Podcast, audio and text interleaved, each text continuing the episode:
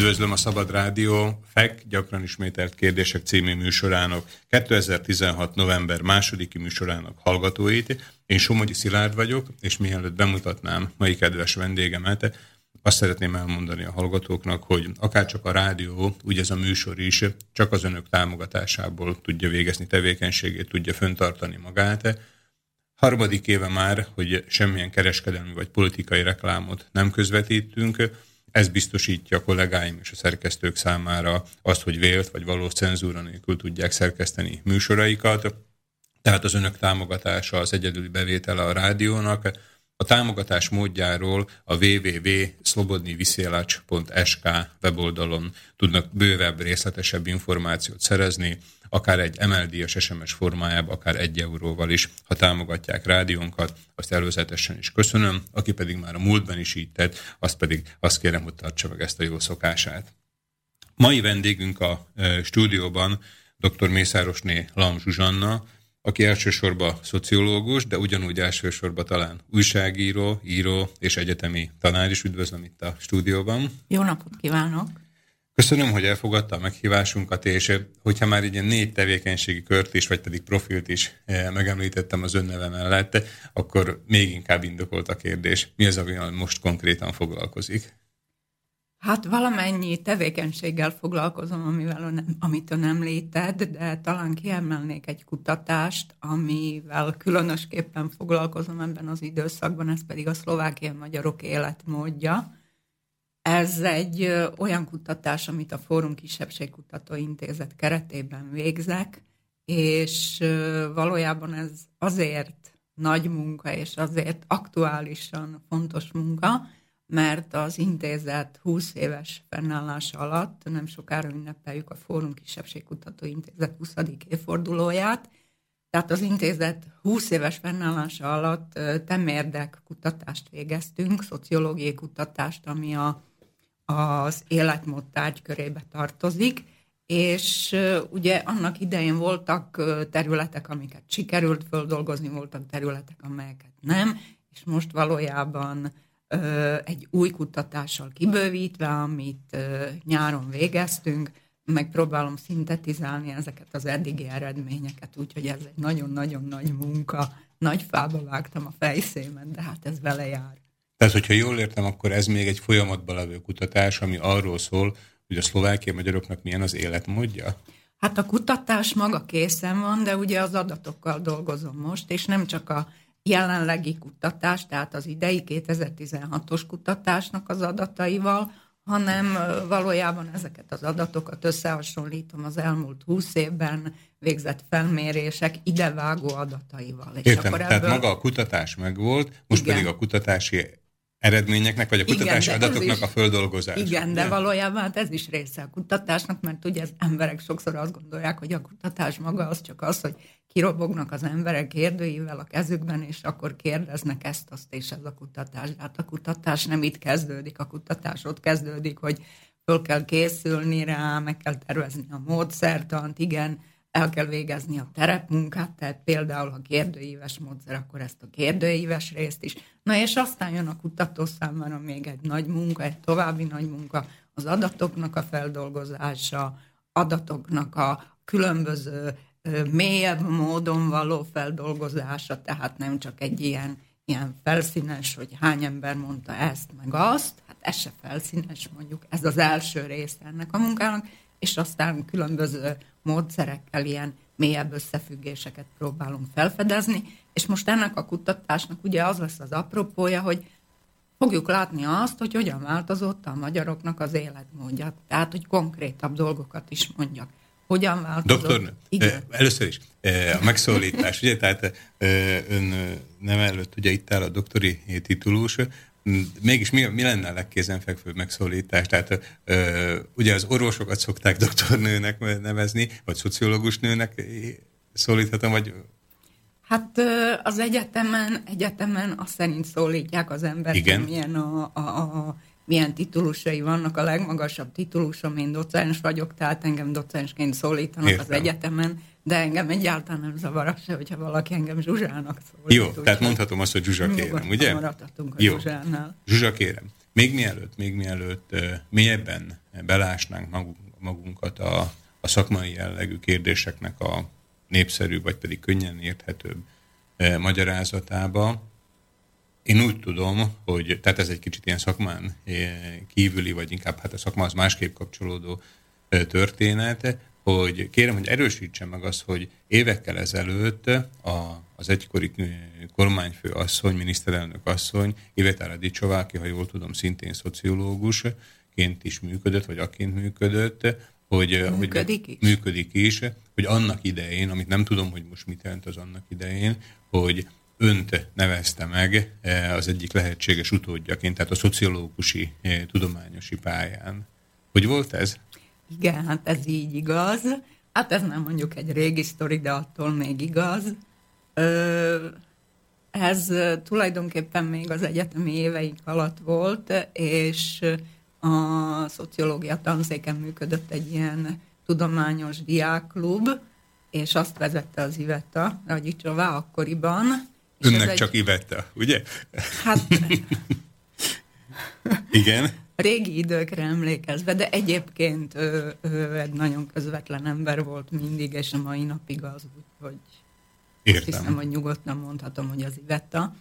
Ö, tehát ő volt ennek a klubnak a vezetője, és ez egy nagyon jól működő klub volt, a tanárok is hát mindig részt vettek az akciókon, és hát ugye idősebb volt nálam, és amikor hát arról volt szó, hogy végezni fog, akkor mi legyen a klubbal, és akkor keresték az utódot, és állítólag soká keresték, én ezt nem tudom, én ezt csak úgy mondom, ahogy aztán ezt Őhöz már csak a végkifejlet ért el. És én, igen, pontosan, úgyhogy aztán én akkor elsős voltam, és az első évfolyamnak a második hát szemeszterében egyszer csak megkeresett, mondjuk mi már ismertük egymást, mert szoktunk beszélgetni, mondhatni, hogy olyan egy húron pendültünk diákként, és, és akkor ő megkeresett engem ezzel, hogy mit szólnék hozzá. Hát én akkor teljesen oda voltam, mert tudtam, hogy azért ez egy nem akármilyen klub, nem is akartam elvállalni, de hát aztán végül is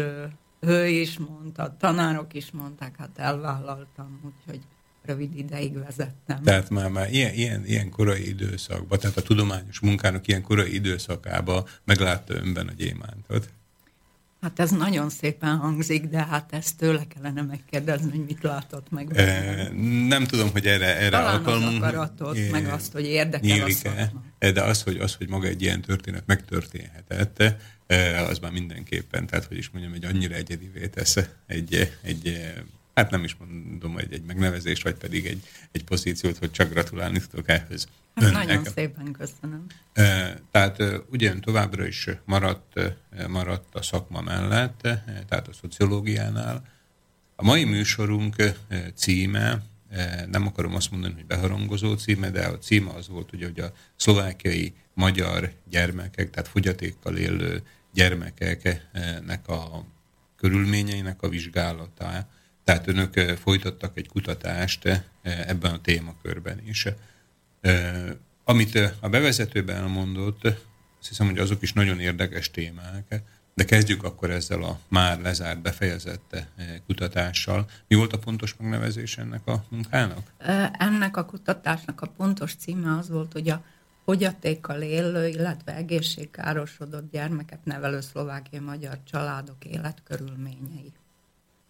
És amikor én egy kicsit így felületesen próbáltam beleolvasni a, a munkába, ugye ott is eh, konkretizálódott, hogy maga a megnevezés, tehát a megnevezésekkel is eh, olykor problémája van a magyar közírásnak, publicisztikának, vagy talán nem tudom, hogy a szakmának is.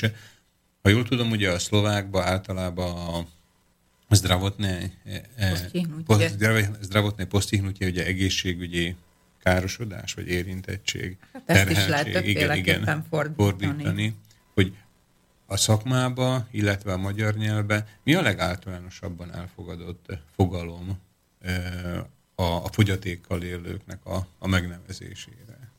Hát jelenleg a legelfogadottabb ez a fogyatékkal élő, méghozzá azért, mert az ENSZ-nek van egy fogyatékossággal élő személyek jogairól való egyezménye, és ott is ezt a ezt a kifejezést, ezt a megnevezést használja, de hát korábban én nem foglalkoztam behatóan ezzel a témával, és én magam is meglepődtem, hogy milyen nagy terminológiai, hogy úgy mondjam, háborúk zajlanak uh-huh. körül, hogy akkor most hogyan is Tehát, nevezzük meg ezt a csoportot.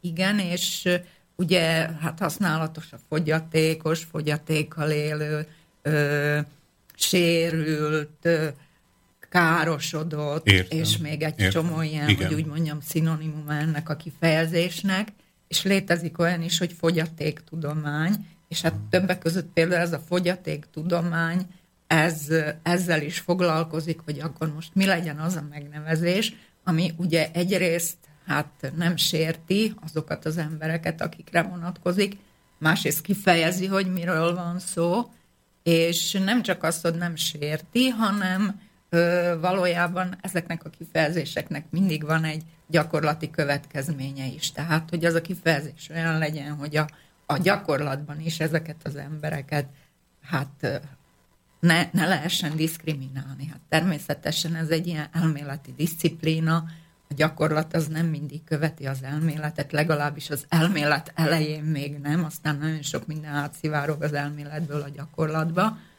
Na de ezek közül a fogyatékossággal kapcsolatos tanulmányokat végző tudósok közül is hát többen állítják azt, hogy hát nem tudták igazából megtalálni ők se azt a helyes kifejezést, mert de a másik oldalon, és engem is, amikor hát gondolkodtam azon, hogy hogyan is legyen ez a kutatás, végül is az vezérelt, hogy ugye bárhogy fogok megnevezni valakit, ha valami negatív szándék van e mögött. Értem. Tehát valójában a kifejezésen magában azt lehet mondani, hogy indiferens. Aztán, hogy milyen tartalmat fűzünk hozzá, az egy másik dolog. Igen. De gondolom a, az önök kutatása, tehát hogy nem menjünk el egy, a, a nyelvészkedés irányába. Persze is. Tehát gondolom az önök kutatása, vagy az önkutatása, Egyébként ezt egyedül végezte, vagy pedig igen. ez egy ilyen, tehát egyedül hát végezte? Egyedül igen. végeztem a kutatást, természetesen az adatgyűjtésben segítettek értem, önkéntesek. Értem. Szóval, hogy a kutatásnak ugye nem ez volt, ha jól értem a célja, eh, hogy önök meghatározzák a pontos kifejezés, nem, vagy nem, pedig nem, a fogalmak között nem, valamilyen rendet tegyenek. Ez egy szociológiai kutatás, nem nyelvészeti vagy egyéb, de, de mégis fontos, ugye, mert hát mindig az az első a hétköznapi életben is, hogyha valamivel elkezdünk foglalkozni, valahogy meg kell nevezni. Persze. És számomra is fontos volt, hogy tudjam, hogy akkor én most ezt hogy nevezzem meg. És hát a megbízóval is, a Kariszmi alapítványjal ja, igen, és a, Kárpát-medencei Családszervezetek Szövetségével hát folytatni. A kutatásoknál mindig van egy megbízó, ugye? Tehát aki Nem számára ezt van, a kutatást végzi. És, és itt ki volt ebben az esetben a két megbízó? Ebben az esetben a Kariszmi non-profit alap volt az Aha. egyik. Ez, ez egy, mit jelent, hogy Kariszmi non-profit Ez alap? egy önkéntes jótékonysági szervezet, 2002-ben alakult, és tulajdonképpen a sérült és egészségkárosodott gyermekeket nevelő családoknak Aha, próbál tehát, a súlyos gondjaikban segíteni, értem. és a Karissimi Nonprofit alap adja ki a Karissimi című havonta megjelenő folyóiratot Értem. is, ami úgy gondolom, hogy egy nagyon jó minőségű ami folyóirat. Profilba, Igen, ugye? és hát ez is kiderült ebből a felmérésből, hogy hogy azoknak a családoknak, akik valamilyen módon kapcsolatba kerültek, akár a non-profit alappal, tehát a Karissimi non-profit alappal, akár a Karissimi folyóirattal, hát a kettő nem mindig választható el teljes Igen. mértékben, de hát mondjuk a felhasználónak az a végső soron mindegy. Igen. Lényeg az, hogy, hogy sokan jelezték a megkérdezettek közül, a családok közül, hogy valóban segített nekik.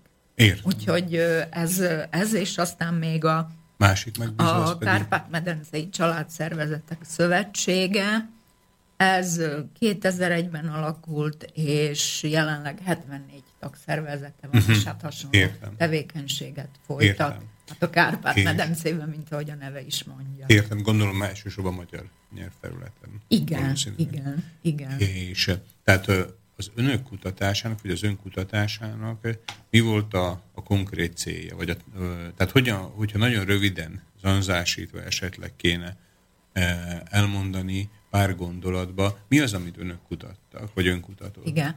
Hát a konkrét cél az az volt, hogy, hogy kapjunk valamiféle képet, egy kicsit ilyen szélesebb képet a, a szlovákiai magyar fogyatékossággal élő, vagy pedig hát egészségkárosodott gyermekeket nevelő családokról. Itt miért van ez, hogy miért van az a két megnevezés, talán ehhez visszatérnek, ugye azért, mert hát van, akinek van vele született fogyatékossága, de hát ugye vannak gyerekek, emberek, akik később valamilyen Igen. sérülés vagy betegség kapcsán kerülnek ilyen állapotba, tehát itt mindkét esetről volt szó. Na és ahogy mondtam, hát a Karisziminek is természetesen ö, rengeteg információja van ezekről az emberekről, pont abból kifolyólag, hogy ugye ö, kapcsolatban vannak velük, de azt szeret, szóval szeretek volna egy ilyen, ilyen szélesebb képet nyerni erről a területről, és azért gondolták azt, hogy talán jó lenne egy ilyen szociológiai felmérés. Tehát a kérdésre válaszolva azt tudom mondani, hogy hát kíváncsiak voltunk arról természetesen, kik ezek a családok, bizonyos jellemzőik szerint. Tehát önök nem is a konkrét ezek. gyermekeket, körülményeit vizsgálták, hanem maguknak a családoknak a körülményeit. Hát ezekben az esetekben én, én úgy gondolom, hogy a gyermekek körülménye és a családok körülménye az, az gyakorlatilag ugyanaz. Értem. Most, hogyha ön arra gondol, hogy valami egészségügyi, egészségügyi szempontból, hogy milyenek a gyereknek a sérülései, vagy hasonló, természetesen ebben nem mentünk mélyen bele, ha bár a kérdőjében arról is szó volt, hogy, hogy mondjuk ugye hány, hány gyermeke van a családnak, ebből mennyi fogyatékkal élő, illetve egészségkárosodott, milyen egészségkárosodások, fogyatékok ezek. Tehát erről is szó volt. Aztán ugye a családról magáról, ki ez a család, teljes család, elvált szülők, vagy, vagy milyen körülmények között élnek, milyen anyagi körülmények között élnek. Azután ami a gyermeket illeti, ott rákérdeztünk olyan dolgokra, hogy hát ez a gyermek, ez, ez jelenleg önellátó, nem önellátó, van-e neki valamiféle kapcsolati hálója, tehát van-e valamilyen közösség, ahova tud járni az a gyermek.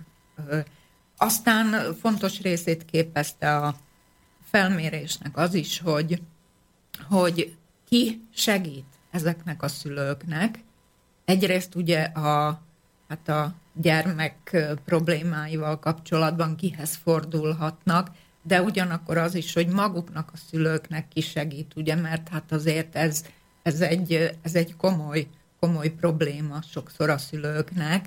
Ezt olyan félve fogalmazom, hogy komoly probléma, mert ugye ebből olyasmit érezhetünk ki, hogy hát ezek a szülők sajnálják, hogy most nekik ilyen gyerekük van, de a felmérés bizonyítja azt, hogy erről ilyen értelemben szó sincs, mert az összes szülő volt ott egy olyan blokk is, ahova saját maguk beírhattak dolgokat, amiket úgy érezték, hogy fontosakat szerettek, szerettek volna közvetíteni a kariszimi felé, vagy hát a kutató felé is, és gyakorlatilag aki ezt a lehetőséget kihasználta, azok többek között arról írtak, hogy számukra milyen örömforrás az a gyermek. Ugye ezt, ezt sok, sokan nem tudják elképzelni, de ettől függetlenül ez a valóság. Tehát ezért mondom azt, hogy, hogy, hogy problémákkal küzdő szülők, no de akkor mégiscsak a gyakorlatot illetően küzdködnek problémákkal, és ez őket is leterheli, és, és az is egy fontos része volt a felmérésnek, hogy ezeknek a szülőknek ki segít. Tehát ők kinek önthetik ki a, a, a, a bánatukat, vagy, a, vagy a, hát a, az aggájaikat, a kérdéseiket. Ki az, aki, aki hát számukra is egy ilyen lelki vigaszt nyújtó, vagy Értem, lelki vagy valami új energiának nyújtó. a forrását igen, biztosít. Igen, igen. Úgyhogy hát nagyjából nem is olyan nagyon röviden, de azért így foglalnám össze, Értem. hogy erről szólt ez a felmérés. És Zsuzsa, kérem, eh, tehát az önök tehát az ön által előbb elmondott címben, tehát ahogy a munkájának a címét elmondta, ugye ott szerepelt az, hogy szlovákiai magyar, hogy amiket most elmondott élethelyzeteket, vagy, vagy problémaköröket, ezeket azt mondhatjuk, hogy valószínűleg, hogy általánosak, ugye, tehát nemzetiségre való tekintet nélkül. Hogy mi volt az ön munkájában az a, az a plusz, vagy az az egyéb, amit az hozzáadott, hogy szlovákiai magyar családokat vizsgáltok. Tehát, hogy a szlovákiai magyar családok, amelyek fogyatékkel vagy ilyen sérüléssel élő gyermekeket nevelnek, miben más a helyzetük még pluszba, mint a hasonló helyzetbe levő nem magyar szlovákiai családok, vagy szlovák családok? Igen, hát erre a kérdésre én, én több szempontból válaszolnék. Először is kezdeném azzal, hogy, hogy amikor egy ilyen szociológiai felmérést végzünk, ráadásul kérdőíves módszerrel, mert ez úgy történt, akkor mindig egy reprezentatív minta az, amelyiket megkérdezünk. Tehát egy olyan minta, amelyik a paramétereiben megfelelően képviseli az alapsokasságot, vagyis esetben az összes, igen, az összes fogyatékos, illetve egészségkárosodott gyermeket nevelő szlovákiai magyar családok. Ön egy tudományos kutató, de ez most azt hiszem, hogy nagyon tudományosan hangzott ez a mondat. Tehát a reprezentatív minta az az, ami megfelelően képviseli az összes azokat az embereket, akiket meg akarunk kérdezni. Tehát, hogy a szlovákiai magyar családok, akkor a minta akkor reprezentatív, hogyha azok a Tehát családok, reprezentatív az, amelyek... hogy, hogy, az, hogy képviseli ezt a réteget, pontosan mutatja. Igen, igen, igen, de ez akkor lehetséges, hogyha azok a családok, hogyha családokról van szó, azok a családok, akiket beválogatunk ebbe az úgynevezett mintába, ami akiket egy kis része igen. annak az összes családnak, akkor tulajdonképpen ezt úgy kell megalkotni ezt a mintát, hogy azok, akik megszólalnak, azokból mi következtetni tudjunk arra, hogy valójában az összes család így gondolja, bizonyos fokú eltérésekkel. Tehát olyan, mint hogyha amikor a, a tengerből kiemelik a cseppet, és Igen. megvizsgálják azt a cseppet, nagy valószínűsége ugyanazokat a összetevőket, mutatókat fogja prezentálni, vagy mutatni, amit a tenger maga mutatna. Igen, mert hogyha a tengerből kiemeljük azt a csepp vizet, az a tengervíz, az ugye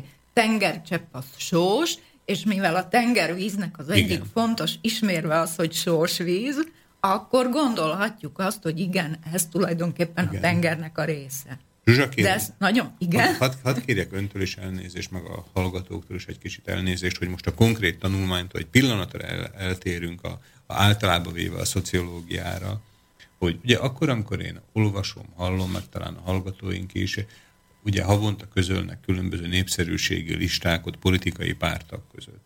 És akkor itt mindig hozzáteszik, hogy ez a kutatás, vagy ez a közvéleménykutatás ezer száz, tehát mindig valamilyen ezer körüli számot mondanak, személy adta reprezentatív minta igen. alapján készült. Tehát akkor ezt is úgy kell érteni, hogy nem az egész országot kérdezik meg ugye havonta, mert az ugye egy választás lenne, meg egy lehetetlenség lenne, hanem úgy válogatnak ki egy nagyobb embercsoportot, hogy abba tükröződjék a lakosságnak az összetétele?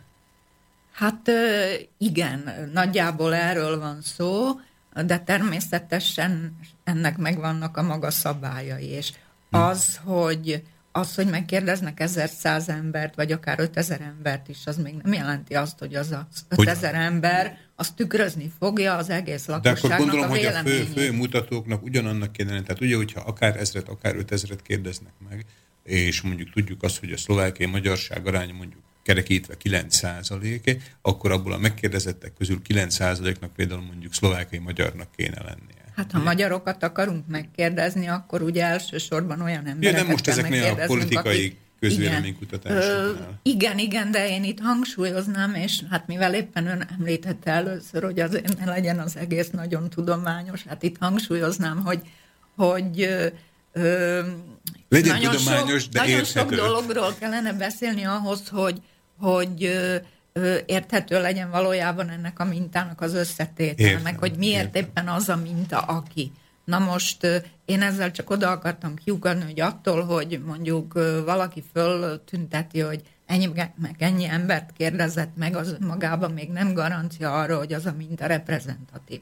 Mhm. Az, hogy a minta reprezentatív legyen, ott azon is múlik, hogy hogy milyen módszerrel válogatjuk Értem. össze ezt a mintát, és ennek van Tehát nem lehet csak módszere. Úgy, aki jön, nem, ez nem az úgy első ezer ember, aki jön velünk szembe, és igen. akkor ott jönnek az emberek, és akkor én megállok, és akkor azt leszámolom egytől ezerig, és akkor őket megkérdezem, és azt mondom, hogy na hát ez ezer ember Értem. volt. Igen, az ezer ember volt, de nem biztos, hogy ez az ezer ember tükrözi az összes lakosnak értem, a véleményét. Értem. Ez valószínűleg csak egy dolgot tükrözne, a Tesco-ba járóknak a véleményét. Tehát, hogyha az ott se egy... biztos, ja, igen, mert igen, azt igen. se tudjuk, hogy az az ember, aki Aha, abban igen. a pillanatban, amikor én ott állok, és jön a Tesco-ba, és leállítom őt, nem tudhatom, hogy először volt-e a Tesco-ban, vagy minden nap jár, lehet, hogy nem is idevalós is, szóval igazából még erre tehát a maga, maga ez a, Tehát magának a csoportnak az összeállítása, az is egy tudomány, hogy kit kérdeznek meg, ugye? Tehát hát, még, még föl tesznek egy kérdést, de már munka van vele. Igen, hát ez az, amit mondtam az elején, hogy a kutatás nem ott kezdődik, hogy kivonulunk kérdőívekkel, vagy valami más módszerrel, mert tehát a kérdőíves módszer az az a legismertebb. Mert még ugye, milyen más módszer lehet? Még? Hát például a terepkutatás módszere. Ez mm. egy nagyon-nagyon érdekes módszer, de sajnos erre nem igazán van lehetőség. Ezt akkor csináltam, mikor még jóval fiatalabb voltam, és akkor még több időm is volt, és, és hát csak, csak érzékeltetés kedvéért, vagy, vagy példaképpen. Tudom valamit mondani például egy példát a terepkutatásra, tehát hogy, hogy ez nem a régészekhez hasonló, hogy ilyen ásók mennek a terepre és kutatnak. Hát képletesen ásóval megyünk a terepre, mert ugye a szociológiai kutatás is képletesen ásás, csak mi nem a földet ássuk, hanem a társadalmi valóságot ássuk. De hát, hogyha példát, igen, hát tudok mondani példát, nekem volt egy olyan terepkutatásom, amikor hát én az egyetem befejezése után a Nő című, akkor még heti labba mentem dolgozni. És hát ott nagyon örültek nekem, hogy én szociológus vagyok, és az akkori főszerkesztőnő Haraszti Erzsébet, ő pláne nagyon örült, mert ő, ő valahogy nagyon szerette mindig a szociológiát, és rengeteg ilyen könyvet is olvasott, és hát elvárta tőlem, hogy én valami ilyen cikkeket is írjak, és így született egy ilyen négy részes sorozat, aminek az volt a címe, hogy lányanyának lenni. Ezt mondjuk a mai napig vállalom. Ez a nőben jelent meg, és ennek lett volna egy következő része is még, csak aztán arra már nem került sor, már nem emlékszem, hogy miért. Lehet, hogy elmentem anyaságira azért. De a lényeg az, hogy, hogy én azon kívül, hogy statisztikákat elemeztem, aztán bizonyos járásokban beszéltem a akkor úgy írták, hogy a családvédelmisek, az akkori nemzeti bizottságoknak volt olyan osztály, Ez az, ami most a gyármik, ugye? Vagy a... Valami olyasmi, igen. igen. És a, ő hozzájuk tartozott ezeknek a lányanyáknak az evidálása, akkor beszéltem lányanyákkal, és aztán ennek a terepkutatás része az az volt, hogy én kiadtam magamat lányanyának, Aha. és kíváncsi voltam, hogy az emberek erre hogy reagálnak. Hát ugye, hogyha ezt most valakinek elmondanám, hát nagyokat kacarászna, ugye, mert mi az, hogy lányanyának lenni, no, de gondoljunk arra, hogy ez a 80-as évek közepe, akkor a lányanyaság az teljesen másképpen volt Zsuzsa, kezelve. lehet, lehet, hogy nagy tájékozatlanságról teszek most majd tanulságot, de én úgy gondolom, hogy talán most a 2000, 2010-es évek derekán, hogy maga a fogalom, a lányanya fogalom, talán mintha már nem lenne annyira a köztudatba. Hogy röviden összefoglalnánk, tehát hogyha jól tudom, ugye a lányanya azt jelenti, tehát aki leány fejjel, ahogy mondani szokták, ugye, tehát nem házasság keretén belül, gyereket, gyereket szül. szül. Igen, ugye? Értem. Erről van és, és, hogy, és talán ennek még van egy olyan velejáró, és ugye, hogy nem, nem mindig az apák nem mindig vállalják az apaságot, tehát hogy egy, egy egyedülálló lány, Pontosan. hogy így mondjuk ebből a szempontból egyedülálló lány szül egy gyermeket. Igen, igen. Hát értem. ez manapság nem egy ritka jelenség. De már talán nem de... ezt mondják, ugye, hogy lány? Hát ma, vagy ma van, ahol ezt egyedülálló mondják, anya értem, például, igen, egyedülálló anya, Single. vagy szingli anya, igen, ugye, igen, ezt igen. mondják. És ma, ami megint csak ugye a megnevezésnél tartunk, hogy ma mindegy, hogy hogyan mondják, végső soron ennek a kifejezésnek már nincsen negatív konnotációja. De akkoriban... Az, hogy negatív konnotáció, az mit Hát, jelent? hogy nem fűződik ehhez valami elítélés. Hát igen, igen, mert ugye az előtt hát az volt, hogy megszólták megesett a... A lány, igen, és igen. hát mi történt. De igen. akkoriban, akkoriban ez még városon is, és hát főleg vidéken, falun ez egy nagy probléma volt, és sokszor ezeknek a nőknek, lányoknak el is kellett onnan menni, mert egyszerűen Tehát, hogy az annyira kiközösítette őket. kiüldözte őket, igen, kiközösítette őket. Na és akkor én olyan terepkutatást végeztem, hogy visszatérjek az eredeti kérdéshez, hogy én kiadtam magamat lányanyának, hmm. és akkor hát nem olyan helyzeteket provokáltam, hogy az embereknek véleményt kelljen, vagy, leg, értem, vagy, értem. vagy szóban, vagy legalábbis értem, nem verbálisan értem. Zsuzsa, kérem, és elsősorban talán nem is önt, hanem a hallgatókat is kérem, hogy, hogy nézzék el ezt nekem, tehát hogy itt most tágabb teret adunk talán nem az eredeti programunkhoz szorosan kapcsolódó, tartalmilag szorosan kapcsolódó témákhoz. Én úgy gondolom, hogy maga a téma, illetve a mai vendégünknek a tevékenységi területe van annyira érdekes, hogy, és hála Istennek időnk is van, hogy ezekről beszéljünk. Úgyhogy, úgyhogy most elkezdtünk a műsorunk első szünetéhez, az első fél órához. Mai vendégünk dr. Mészáros Nilam Zsuzsanna választotta ide illő számunkat. Ez a már most örökzöldé vált I can believe, I can fly, tehát hiszek benne, hogy, hogy fogok tudni repülni. Mi miatt választotta ezt a számot, kedves Zsuzsa? Egyrészt ezt a számot én nagyon szeretem. Emlékeztet például a gyerekemnek, gyerekeimnek a gyerekkorára, akiknek szintén ez egy kedvenc számuk volt, és hát azt hiszem, hogy a, a témához is illik, mert ugye tudjuk azt, hogy nagyon-nagyon sok olyan ember, aki hát fogyatékkal él, egészségkárosodott, hatalmas eredményeket tud elérni, tehát hát tudnak ők is szárnyalni, és tudnak ők is repülni. Értem, értem, értem. Milyen, és milyen itt ugye erről van szép szó. témához. Hiszem jövő. azt, hogy röpülni, repülni fogok, és hiszem azt, hogy meg tudom érinteni az eget. Hát ezt kívánjuk, és így higgyünk mi is, és hallgassuk akkor ezt a számot.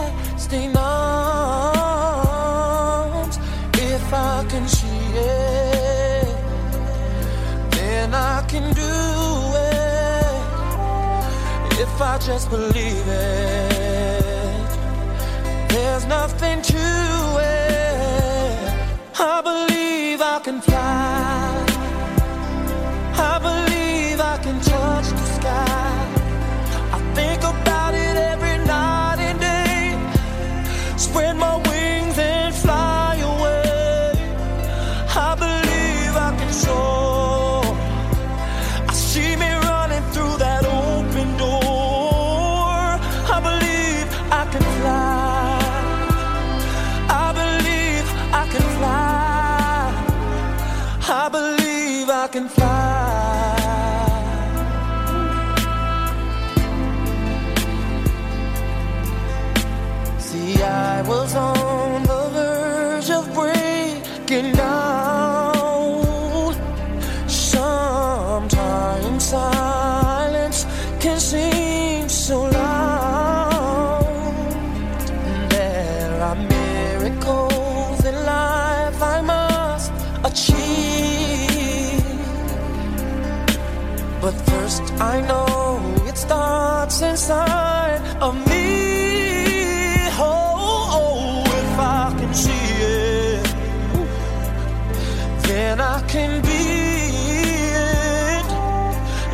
Just believe it.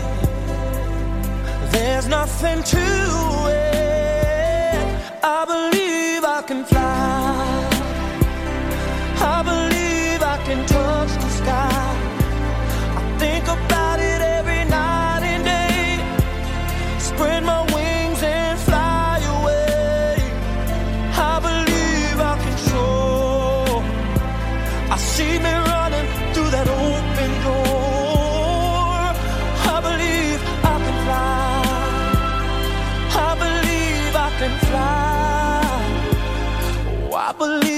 I can.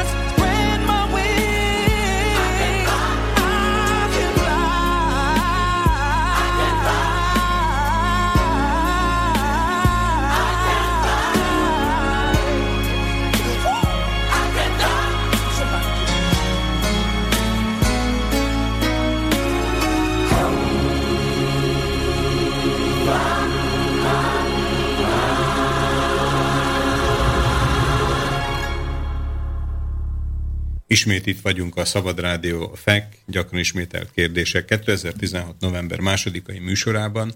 Én Somogyi Szilárd vagyok, mai vendégem pedig dr. Mészárosné Lam Zsuzsanna, aki most elsősorban szociológusi minőségében, de ugyanígy újságírói, írói és egyetemi, egyetemi tanári minőségében is itt van. Az első fél órában hát eléggé eh, kialakult egy párhuzamos eh, szála az első fél órában a beszélgetésünk témájába.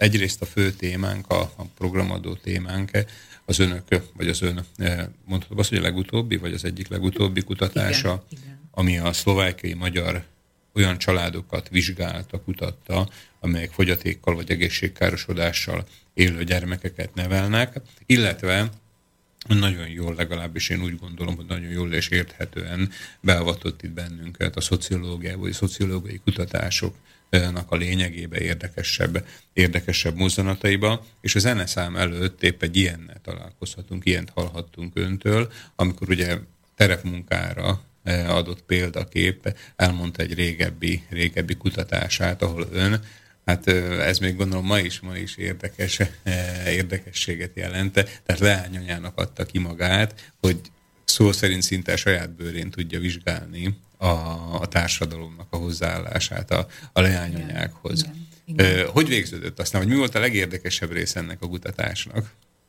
Hát a legérdekesebb része az az volt, hogy aztán én még kombináltam ezt a részét a kutatásnak egy másikkal, ugyanis hát a nő akkoriban a Nőszövetségnek a nap, lapja volt. Tehát ugye mondtuk azt, hogy ön, ön az Nő című heti Nő című lapnál heti dolgozott, igen. dolgoztam akkor, igen. És jött egy olyan hír a Nőszövetségről, hogy az egyik járásban, közép-szlovákiai járásban rengeteg új lakás van, és a fiatalok nem akarnak oda menni lakni, és akkor engem elküldött a főszerkesztőnő, mert ezt a lányanya dolgot is többek között ebben a járásban vizsgáltam, és akkor elküldött, hogy hát ezt is nézzem meg, hogy hogyan van, és akkor én oda elmentem, és mondták, hogy, hogy, hogy, hogy honnan szedem ezt, mikor itt nincs is lakás.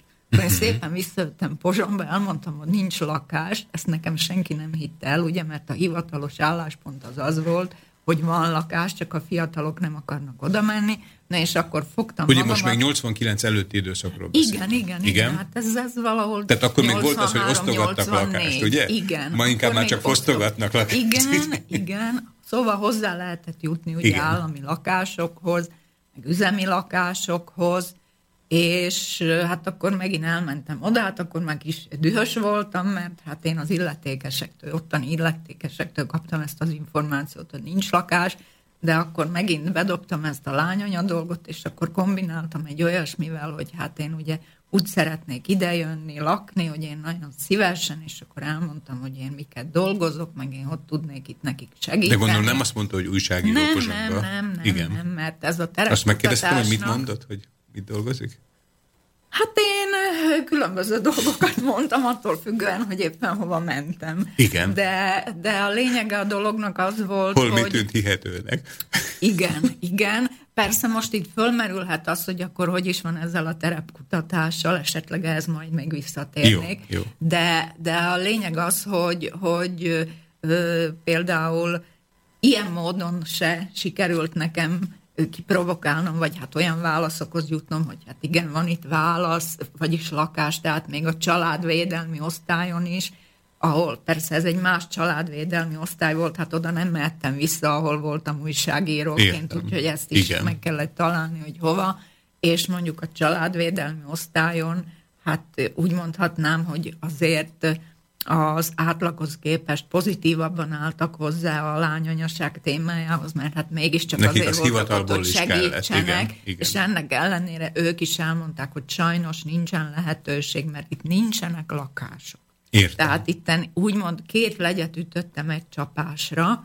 Na és visszatérnék még ehhez, hogy amit említettem az előbb, hogy, hogy szinte egy fontos dolog, hogy ez a terepkutatás, itt többféle, többféle szerepe lehet a kutatónak. Tehát én ezeknél a kutatásoknál azt a szerepet töltöttem be, amikor a kutató kimegy a terepre, de nem tudják róla, hogy kutató. Aha. Tehát ez az úgynevezett titkos, résztvevő terepkutatás. Régen ezt Mátyás király álruhába hívták, ugye? Pontosan. Én is, amikor ezt a diákoknak tanítom, magyar diákoknak tanítom, akkor mindig azt szoktam mondani, hogy mind amikor a Mátyás király kiment az emberek közé, és nézte, hogy Végsősorban ő is egy szociológiai kutatást ezt- csinált, hát, ugye? Terepkutatás. Terep- vagyis terepkutatás, igen. csinált, igen, ezt nevezhetjük így is.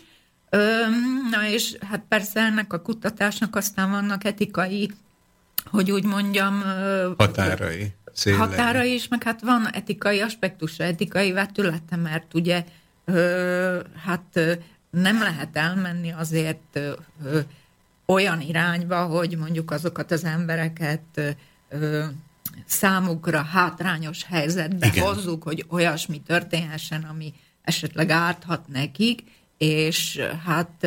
Mert az már egy tudni kandi kell- kamera lenne. Hát az már, az már nem kutatás. Értem. Az Igen, már nem kutatás, igen. és az ilyen titkos résztvevő terepkutatásnál is végső soron, mielőtt a kutató bármit is tesz, azzal az ismeretanyaggal, amihez ilyen módon hozzájut, ö, tulajdonképpen neki ö, meg kell mondani azoknak az embereknek, akikkel a kutatása során hát kapcsolatba került, hogy ez egy kutatás volt, Aha, és engedélyt kell kérni. magát, ugye? utólag, Értem. igen, engedélyt kell utólag kérni, hogy most akkor hozzájárulnak-e ezeknek az információknak Értem. Tehát ez egy korrekt- korrekt Igen, inkognitó. igen, igen. Mhm. Uh-huh. Tehát ez nem úgy van, hogy én most elmegyek, és akkor mindenkiről uh-huh. mindenféle dolgot megtudok, Értem. aztán országvilágnak elmondom újságban, folyóiratban, stb. stb. Szóval azért ennek is megvannak a határai. Ö, egyébként jó, hogy ezt említi. Tehát ugye most az utóbbi években, évtizedekben egyre, egyre gyakoribb és egyre népszerűbb lett az ilyen jellegű újságírás, vagy pedig, hát mondjam úgy, hogy kifigyelése a dolgoknak, hogy az emberek inkognitóba ö, beférkőznek valamilyen zártabb közösségbe, zártabb körbe. Emlékszem legutóbb talán, ami legjobban megmaradt az emlékezetemben, egy fiatal ember ment el talán gyónni egy katolikus paphoz, és akkor közben fölvette ezt fölvette ezt Magnóra, és akkor utána ezt a Magnó fölvételt nyilvánosságra hozta, annélkül ugye, hogy kérte volna a, a gyóntatónak a, a hozzájár, Beleegyezését, beleegyezését. Tehát, hogy, hogy ugye azért sokan-sokan, tehát csak az első részét, az inkognitót tartják meg maguknak, tehát az, hogy ezt korrekten kéne csinálni, az már kevésbé. Hát ö, itt nem kutatásról van szó, uh-huh. ez ugye mindenkinek a saját erkölcsi érzékén Értem. múlik, de Értem. kutatásnál itt nem azon múlik, hogy én most hogy gondolom, hanem itt vannak adott szabályok, amiket, hogyha tudományos kutatásról beszélünk, akkor ugyanúgy, ahogy a minta megalkotásánál be kell tartani, amiről ma már beszéltünk, ugye ugyanúgy ennél is be kell tartani, mert Értem. akkor, akkor akkor az már nem tudomány, és Értem. nem tudományos Igen, kutatás. Zsuzsa, kérem, hát én azt hiszem, hogy, hogy, hogy még hosszan hallgatnám ezt a szociológiai munkának az érdekességeit, vagy pedig a, olyan érdekesen tudja elmondani azt, ami valószínűleg mások számára talán csak e, száraz adatok. Én úgy gondolom, hogy a műsornak biztos lesz még a második felébe idő, hogy esetleg visszatérjünk az ilyen jellegű érdekesebb dolgokhoz, de most érjünk vissza az eredeti témánkhoz. Tehát a, azt tudtuk meg, ugye, hogy önt két szervezet fölkérte, vagy megbízta, hogy ezt a kutatást a szlovákiai magyar családokba végezze el. Azt is tudjuk kb. ugye, hogy, hogy addig jutottunk el, hogy önök kiválasztottak egy reprezentatívabb csoportot.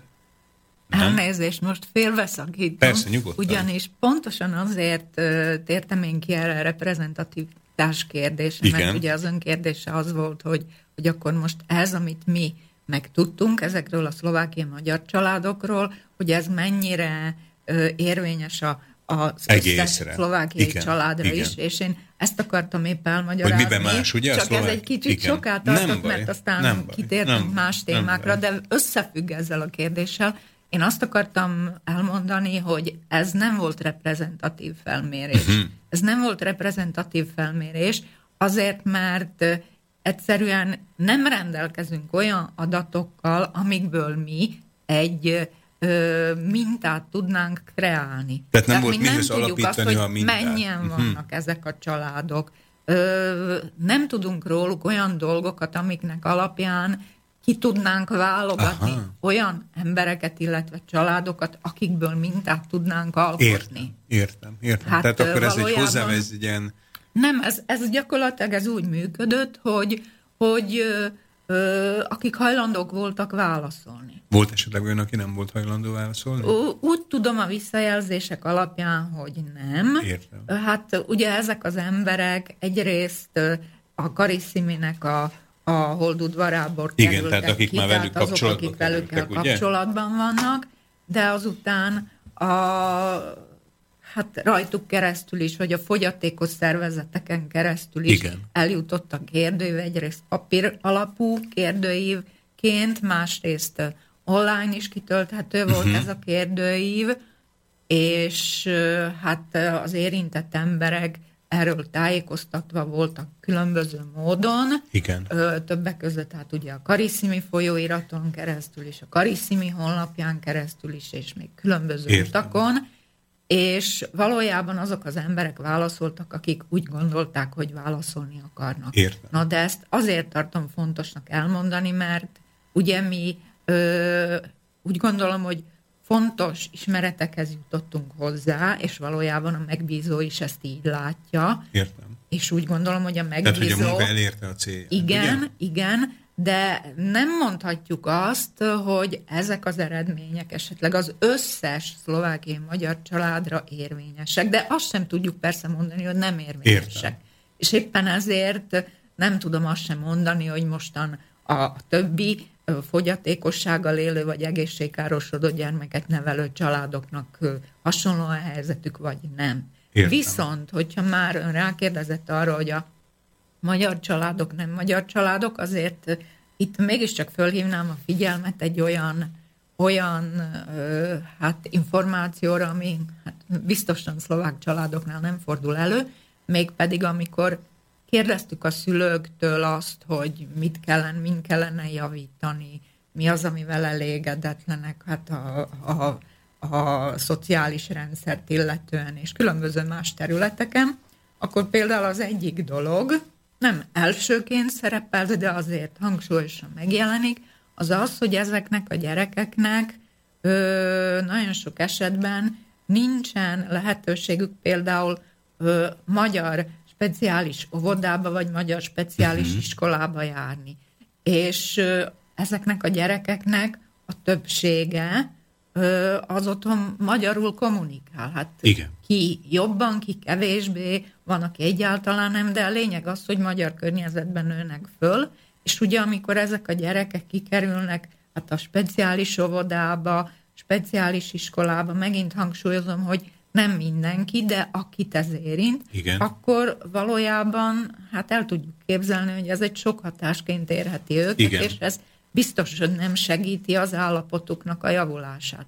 Tehát ez egy olyan fontos dolog, amire a szülők is hát fölhívták a figyelmet, és hát azt gondolom, hogy igen, szóval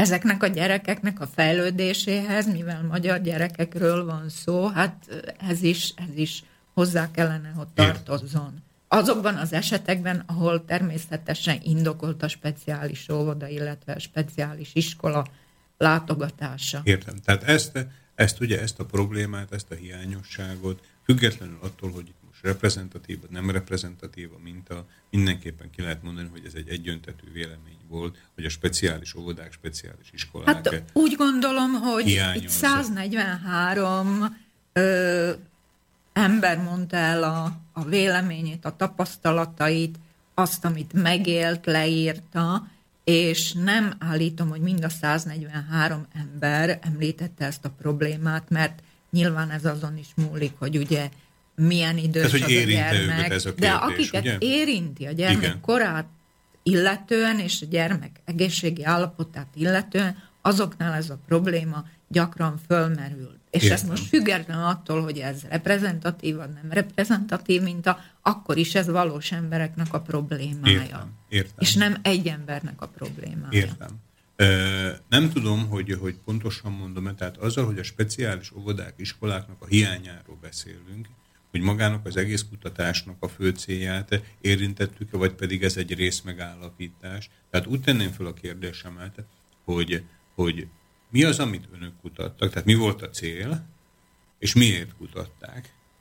Ö, igen, ez csak egy részcél volt, tehát az csak egy része volt a, a felmérésnek, hogy hogy az emberek maguk is meg tudják fogalmazni, vagy fogalmazzák meg, hogy mik azok a legnagyobb problémák, amikkel találkoznak de ezen kívül hát arra is kíváncsiak voltunk, hogy, hogy ki segít ezeknek az embereknek, ki segít a, a gyerekkel való gondoskodásban, ki segít abban, hogy ők maguk is kicsit kikapcsolódhassanak, és hát ugye a családoknak a, az élet helyzetét is vizsgáltuk. Tehát, hogyha jól értem... A cél az értem, volt, bocsánat, igen. a cél az volt, hogy egy egy tágabb képet kapni erről a népességről. Tehát, hogy önök nem is elsősorban ugye az egészségügyi eh, kérdéseket vizsgálták, vagy, a, vagy a, az orvosi kérdéseket, nem, vagy az életlen anatómiai kérdéseket, nem.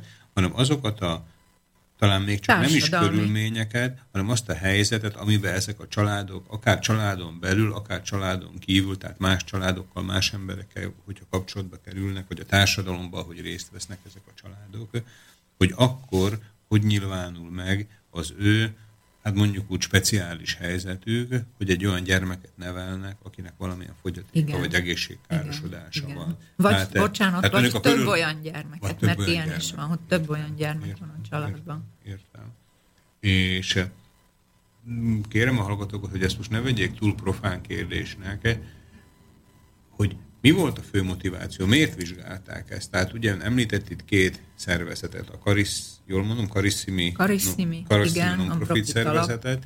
illetve egy, egy alapítványt, ugye? Egy közép, Igen, a Kárpát-medencei Kárpát Családszervezetek Szövetsége. Hogy ez a két szervezet megbízta önt, hogy végezze el ezt a kutatást, valószínűleg valamilyen célra. Tehát ők akartak egy átfogóbb képet kapni arról, hogy Szlovákiában mi a helyzet, és ezt tartották a legeffektívebb módnak, hogy egy szakember végezze el ezt a helyt, hogy ők alkalomattán találkoznak valakivel többször, valakivel kevesebb szer, és akkor tőlük érdeklődnek? Tehát, vagy, vagy, hát, vagy ezt valahol ezt a kutatást be kellett illeszteni, tehát egy nagyobb projektnek volt ez a része, amikor én nem tudom, ugye ma a, a, a különböző alapoknak és projekteknek az idejét éljük, tehát hogy ez a két szervezet esetleg egy nagyobb, valam, nagyobb léptékű valamivel gondolkodik, amihez szükségük volt egy ilyen kutatásra. Tehát, hogy mi volt a fő cél, ami, ami elvezette oda a Igen. két szervezet, hogy önt fölkérték. Erre én ugye nem tudok uh-huh. teljesen pontos választ Igen. adni, hogy most ez egy nagyobb projektnek a része, vagy se, amennyire én tudom, ez nem egy nagyobb projekt része, és hát igen, őket az vezérelte, hogy ö, nincs, nem volt még eddig olyan ö, felmérés, ö, tudományos igényű felmérés ezekről a családokról. Egyébként úgy mondanám, hogy a szlovák családokról sem készült Szín. még hasonló. Értem. Van egy szerzőpáros, szlovák szerzőpáros, Repková, Szedláková, akik foglalkoznak ezzel a tematikával már hosszabb ideje, de konkrétan ilyen jellegű felmérést még nem csináltak.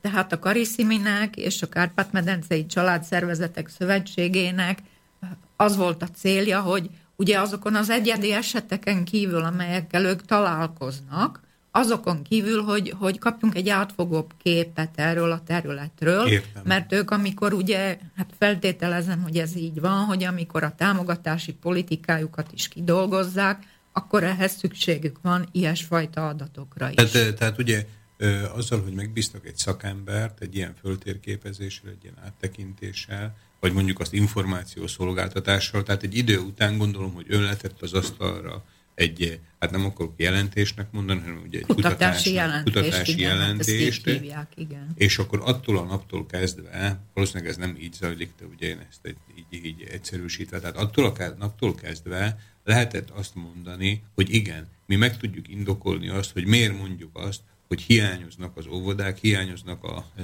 az igen, iskolák, tehát egy hivatkozási alap igen, keletkezett az ön igen, munkájának a, e, az igen, eredményével. Igen, igen, hm. igen.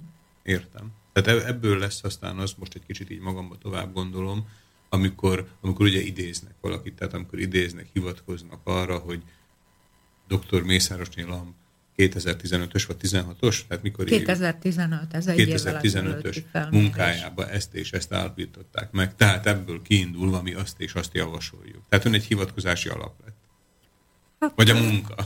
Én örülök neki, hogyha ez valóban segít a dolgoknak az előbbre vitelében. Értem, hát végül is a szociológiai kutatás az nem egy öncélú dolog. Igen. Legalábbis nem öncélú dolog kellene, hogy legyen.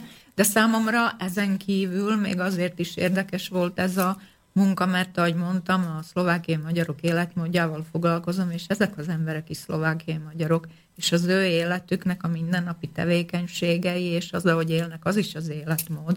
Tehát Igen. ez egy specifikus csoportja a szlovákiai magyaroknak. Tehát ilyen szempontból beleillik a, a Következő kutatási. Hát Értem. ebbe, amiről beszéltem a műsorunk elején, hogy gyak, most főleg ezzel foglalkozom. Ö, és hát én nagyon örülök annak is, hogy mi most erről itt beszélhetünk, mert, mert azt gondolom, hogy valóban nagyon sok ember hát a mai napig, hogy úgy mondjam, hát nem éppen pozitívan tekint ezekre az emberekre. Aha. Úgy gondolja, hogy, hogy, hogy ahol lehet szociális segélyeket hívnak le, és akkor különböző ö, juttatásokban részesülnek, és Tehát nem csak, csak panaszkodnak, panaszkodnak, panaszkodnak, uh-huh. igen, mindent kihasználnak. Én nekem a kutatás alapján nem ez a kép ö, alakult ki. Egyébként előtte sem gondoltam, hogy ez így van, de, de hát ö, azt gondolom, hogy ezeknek az eredményeknek, hogyha eljutnak olyan emberekhez is, akik ugyan nem foglalkoznak egyébként ezzel a témával, de hát fogyatékossággal élő, illetve egészségkárosodott embert nevelő családokat azért sokan ismernek, hát azért, azért lássák azt, hogy ez, ez tényleg nem csak arról szól, hogy, hogy most látom őket, sajnálom őket, aztán örülök neki, hogy jaj, de jó, az én helyzetem az más, hanem ez egy, egy egész életen tartó Értem. feladat, egy egész életen tartó ö, küldetés és áldozat is. Értem. Ö, ismét elérkeztünk a műsorunk következő szünetéhez. Magamban is megfogalmazódott egy kérdés, illetve ön is most ugye mondott egy, hát idézőjelbe teszem érdekes, érdekes problematikát, ugye, hogy a többségi társadalom hogy viszonyul, vagy milyen a megítélése. Sok, sokaknak, igen. Sokaknak. sokaknak. E, ezt a szűk réteget illető, illetően, illetve azt akartam megkérdezni, de ezt akkor most már a zeneszám utánra hagyjuk mind a két, mind a két témát, hogy ön Tehát ön ugye nem érintett ebbe a kérdésbe, tehát kutatóként vett részt,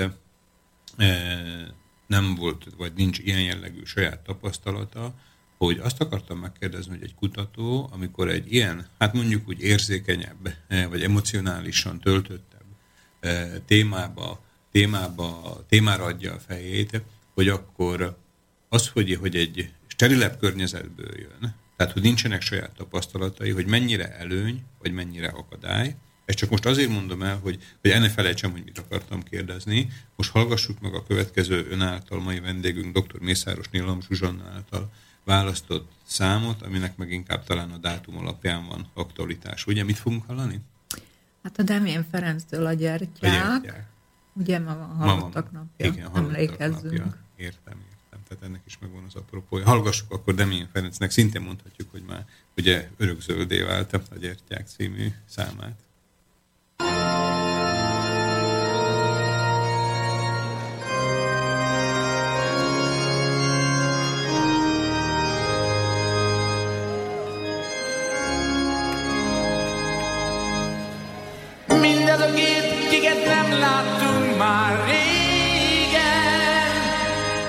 akik velük együtt ünnepelnek az égben, kiknek őrizgetjük szellemét, mindenki egy-egy gyertya égen.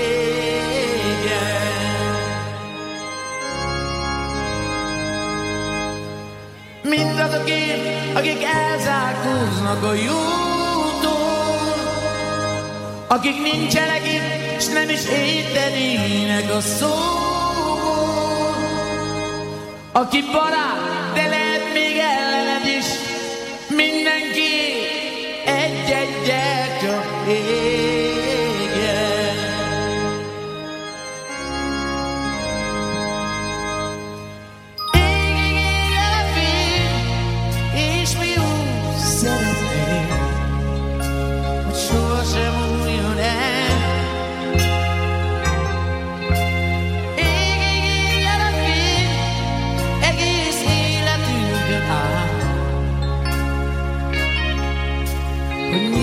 nyithassa két szemét, ki mindig erre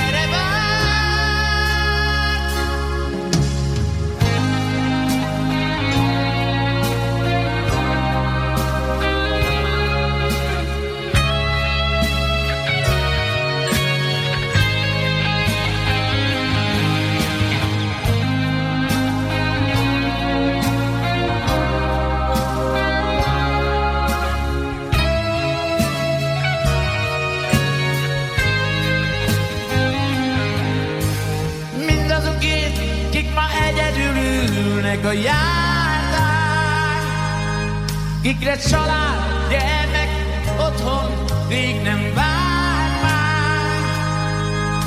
És mindenki, aki nem lehet itt, mindenki egy-egy gyertya égen.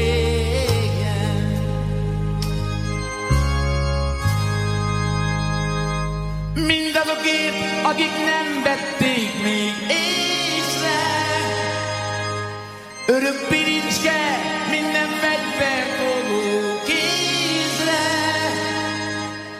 és mindenki, aki nem viszi ezt, mindenki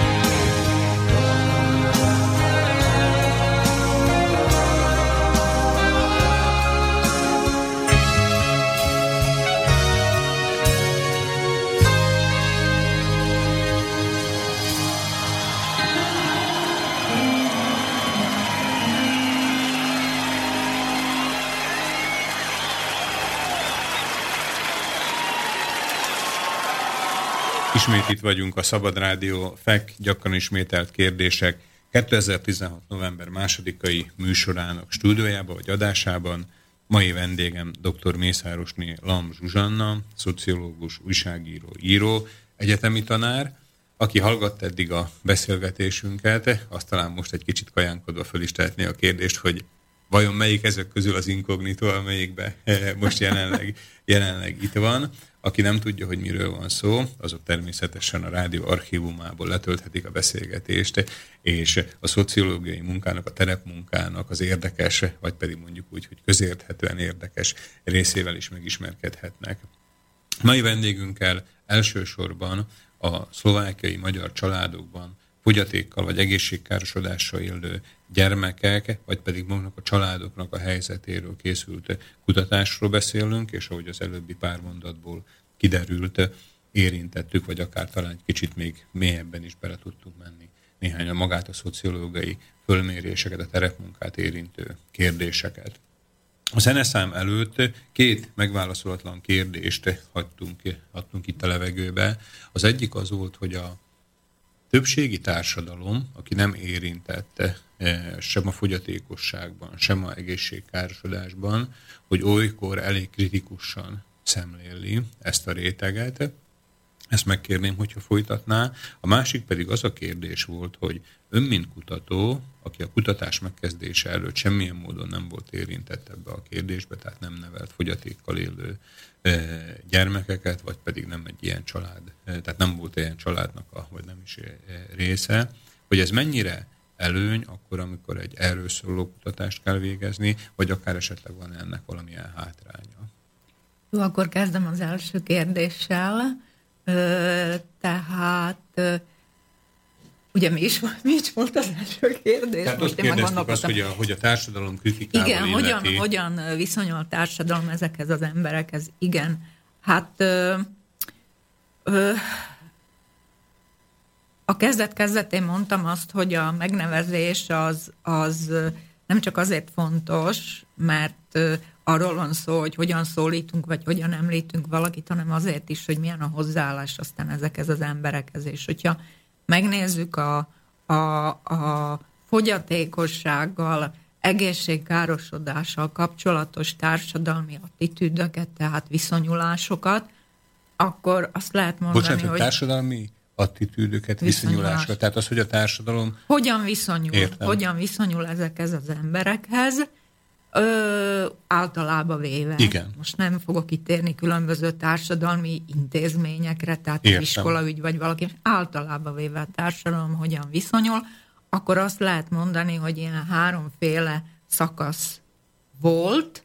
Az első az a, az a hát úgy mondhatnám, hogy a büntető, büntető szakasz, amikor ezeket az embereket hát likvidálni kell. Tehát Ugye? a fogyatékosokat. Fogyatékosokat, aki, aki eltér az egészséges adott korban az egészségesnek tartott normától, azok fogyatékos, Értem. és azokat likvidálni kell, ugye hát ledobták a gyerekeket a sziklákról, például ezt tanultuk az iskolában Igen. is, ugye Spártában. Spártában, ugye? Spártában, Igen. Tehát ez a Taigetosz. Egy, Taigetoszról így van, ez ennek egy, egy hát módja, vagy pedig elzárták őket, tehát mint hogyha nem is lennének ö, családon belül is, mint hogyha nem is lettek volna, elzárták őket, és hát ez egy mondhatni nagyon kegyetlen bánás Tehát, hogy, hogy egy tabuként kezelték mint belül is. volna Értem. őket, mint hogyha büntették volna őket olyasmiért, amiről hát valójában ö, nem tehettek. És ezzel az is összefügg, hogy, hogy ö, nagyon sok esetben az ilyen embereket, gyerekeket, embereket, hát felnőttekről is beszélhetünk, ezeket ilyen rossz előjelnek tartották az adott közösségre nézve. Tehát, uh-huh. hogy mhm. ha egy ilyen gyerek születik, akkor az valami rossznak az előjele, és hát akkor ugye védekeznünk kell a rossz ellen, hogyan tudunk védekezni, hát úgy, hogy ezt a gyereket vagy eltüntetjük, szó szoros értelmében likvidáljuk, vagy pedig eltüntetjük szem elől. Tehát ez most Tehát nagyon... úgy csinálunk, mintha nem mintha lenne. nem lenne, uh-huh. igen. Tehát ezt mondhatom, hogy ez egy ilyen nagyon szűk szavúan, de ez egy ilyen első hát, fázis a, a, a fogyatékosok fogyatékossághoz való társadalmi viszonyulásnak. Azután a következő szakasz, ez később jelenik meg,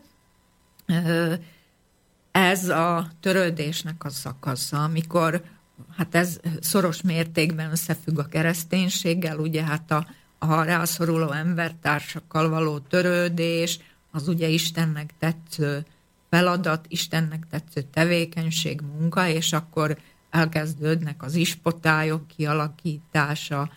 Ez egy másfajta viszonyulás az emberekhez, de azok, akik ma behatóan foglalkoznak a, a témakutatásával, azok azt mondják, hogy még ez sem az igazi, mert az igaz, hogy itt a törődésről beszélünk, valamilyen fajta elfogadásról is beszélünk ezáltal, de a harmadik szakasz az az, ami hát a modern társadalomra, vagy hát inkább a posztmodern társadalomra jellemző, az az emberi méltóságnak a kiemelése. Na most én azt gondolom, hogy ez a törődés és az emberi méltóságnak a kiemelése, ez nem mond ellent egymásnak. Itt ennél a harmadik szakasznál inkább csak arról van szó, hogy hát ne csak sajnáljuk ezeket az embereket, hanem vegyük észre, hogy ők, ők amellett, hogy mit tudom én, hiányzik egy keze, hát amellett ő egy, egy mondhatom így, hogy épp ember, mert, mert rengeteg minden más tud csinálni. Tehát ne arra koncentráljunk, hogy mit nem tud, vagy mire nem képes, hanem próbáljunk meg abban segíteni, amit tud és amire képes. És hát ez az, ami ma zajlik, hát kisebb-nagyobb mértékben, van, ahol sikeresebben, van, ahol kevésbé sikeresen, és hát ehhez léteznek nemzetközi dokumentumok is, például az Egészségügyi Világszervezetnek az 1980-as dokumentuma, illetve később az 1997-es, ahol háromféle aspektusát különböztetik meg a fogyatékosságnak. Az egyik az a sérülés, illetve a károsodás, tehát ez az, ami ugye valakivel történik valami, vagy vele születettem, vagy hát élete során, baleset, vagy bármi más következtében, az egy, az egy létező probléma, egy tény. Ugye elveszíti a fél lábát például. A, a második, második vetülete az a fogyatékosság, ez tulajdonképpen a funkciózavart jelenti.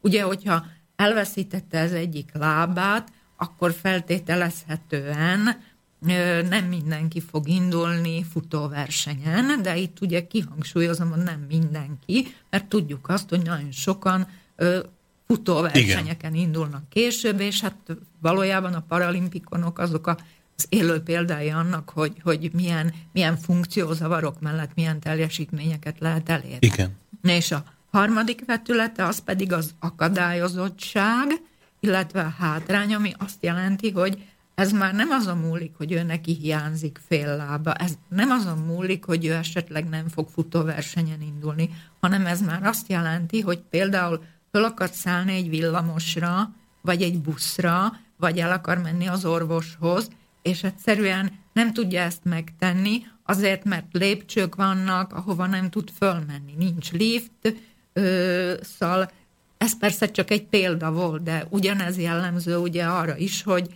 hogy attól, hogy valaki például testi fogyatékos, attól ő még szellemileg nem kell, hogy fogyatékos Értem. legyen, Igen. és ilyen emberek nyugodtan végezhetnek szellemi munkát. Annak ellenére, hogy nagyon sok esetben a munkaadók is ö, valahogy, mintha azt gondolnák, hogy valaki testi fogyatékos, akkor az már, az már agilag se véve. teljesen Igen. Komplett, és nem is adnak igazából nagyon sok esetben lehetőséget arra, hogy ez az ember hát megmutassa, hogy ő mit is tud. Tehát valójában ez az a harmadik vetülete a problematikának, hogy ugye én, én, én hát nem tudok működni, hogyha nem kapok rá lehetőséget. Igen, igen. Tehát nem tudok dolgozni, hogyha nem kapok munkát. Zsuzsa, kérem, és az, amit így röviden ilyen történelmi áttekintést is adott, hogy a társadalom hogy állt a fogyatékkal vagy egészségkárosodással élőkhöz. Tehát ugye, hogy teljesen negatívtól eljutottunk odáig, hogy most már azt mérlegeljük, hogy a, hogy a segítő sajnálat nak is van egy még egy kifinomultabb, szofisztikáltabb, vagy mondjuk, hogy egyenrangú formája, ugye, tehát amikor, hogy az emberi méltósága ugyanúgy megillet mindenkit, igen, pontosan, a, igen. Beleértve most már nem csak az egészségkárosodottakat, meg a fogyatékkal élőket, hanem bárki más, így tehát van, mindenkire ugyanúgy vonatkozik. Hogy, hogy tehát önök a, a kutatásban vizsgálták-e ezt, hogy a jelenlegi ilyen családok ezt hogy érzik. Tehát az, hogy, hogy ugye most ön itt hivatkozott két egészségügyi világszervezetes direktívára is, vagy pedig határozatra, Dokumentum, igen. igen, dokumentumra, hogy, de hogy maguk az érintett családok, hogy, hogy hogy látják ezt, hogy a, ott akár az a mikroközösség, egy lépcsőház, vagy egy utca, vagy egy falu, vagy egy város, merre felé hajlik, tehát hogy hogy közelíti meg őket, és hogy erről esetleg tudná -e akkor nekünk valamit Hát beszámolni. a felmérésből számomra az derült ki, hogy ez ugye változó, mert ez településenként is változó. Van, ahol jobban odafigyelnek ezekre a dolgokra, van, ahol kevésbé figyelnek oda ezekre a dolgokra, de, de úgy általában véve azt mondhatom, hogy igen, ilyen problémákkal találkoznak. Például az, amikor mondtam, hogy elmenni ö, orvoshoz, és az orvoshoz konkrétan nem tudom én hány lépcső vezet, lift nélkül, ez egy olyan példa, amit éppen a, a szülőknek az üzeneteiből vettem ki, és ilyen van több is.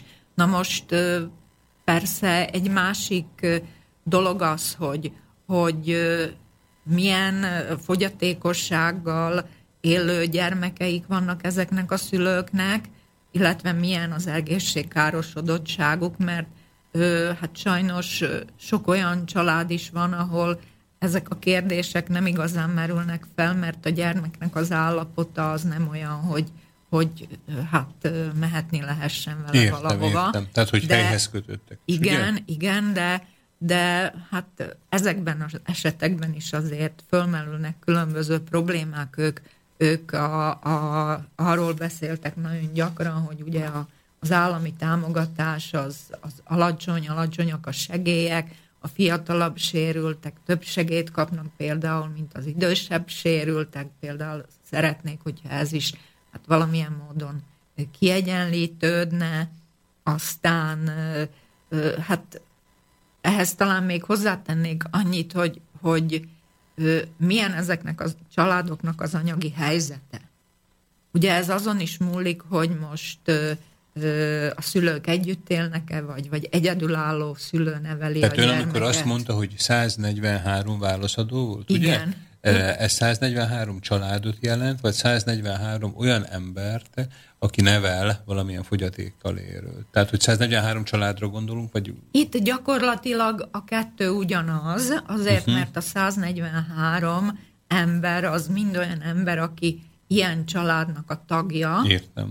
Tehát akár két tagú a család, akár egy nagyobb beszél. család. Értem, igen, értem, és igen. a családról igen. is beszél, meg a gyermekről is beszél, igen. meg hát magáról is beszél. Tehát Ebben az esetben mindegy, hogy most családot mondunk, Persze. vagy, vagy Igen, válaszadót nem, nem, nem, mondunk. Nem volt jó a kérdés, amit föltettem. Igen, nem, ez a kérdés szerintem jó volt, mert bizonyos esetekben nem mindegy, hogy családot mondanék, vagy válaszadót mondanék. Értem, értem. De itt a válaszadóknak adott kérdések egyik része magára a családra értem, vonatkozik, értem. tehát ők a családot képviselik, és hát ezzel kapcsolatban el lehet mondani azt, hogy hogy ez a 143 személy, aki kitöltötte a kérdőívet, ezek nagy részt nők voltak. Nő. Nők voltak, még hozzá a gyermekeknek az édesanyja.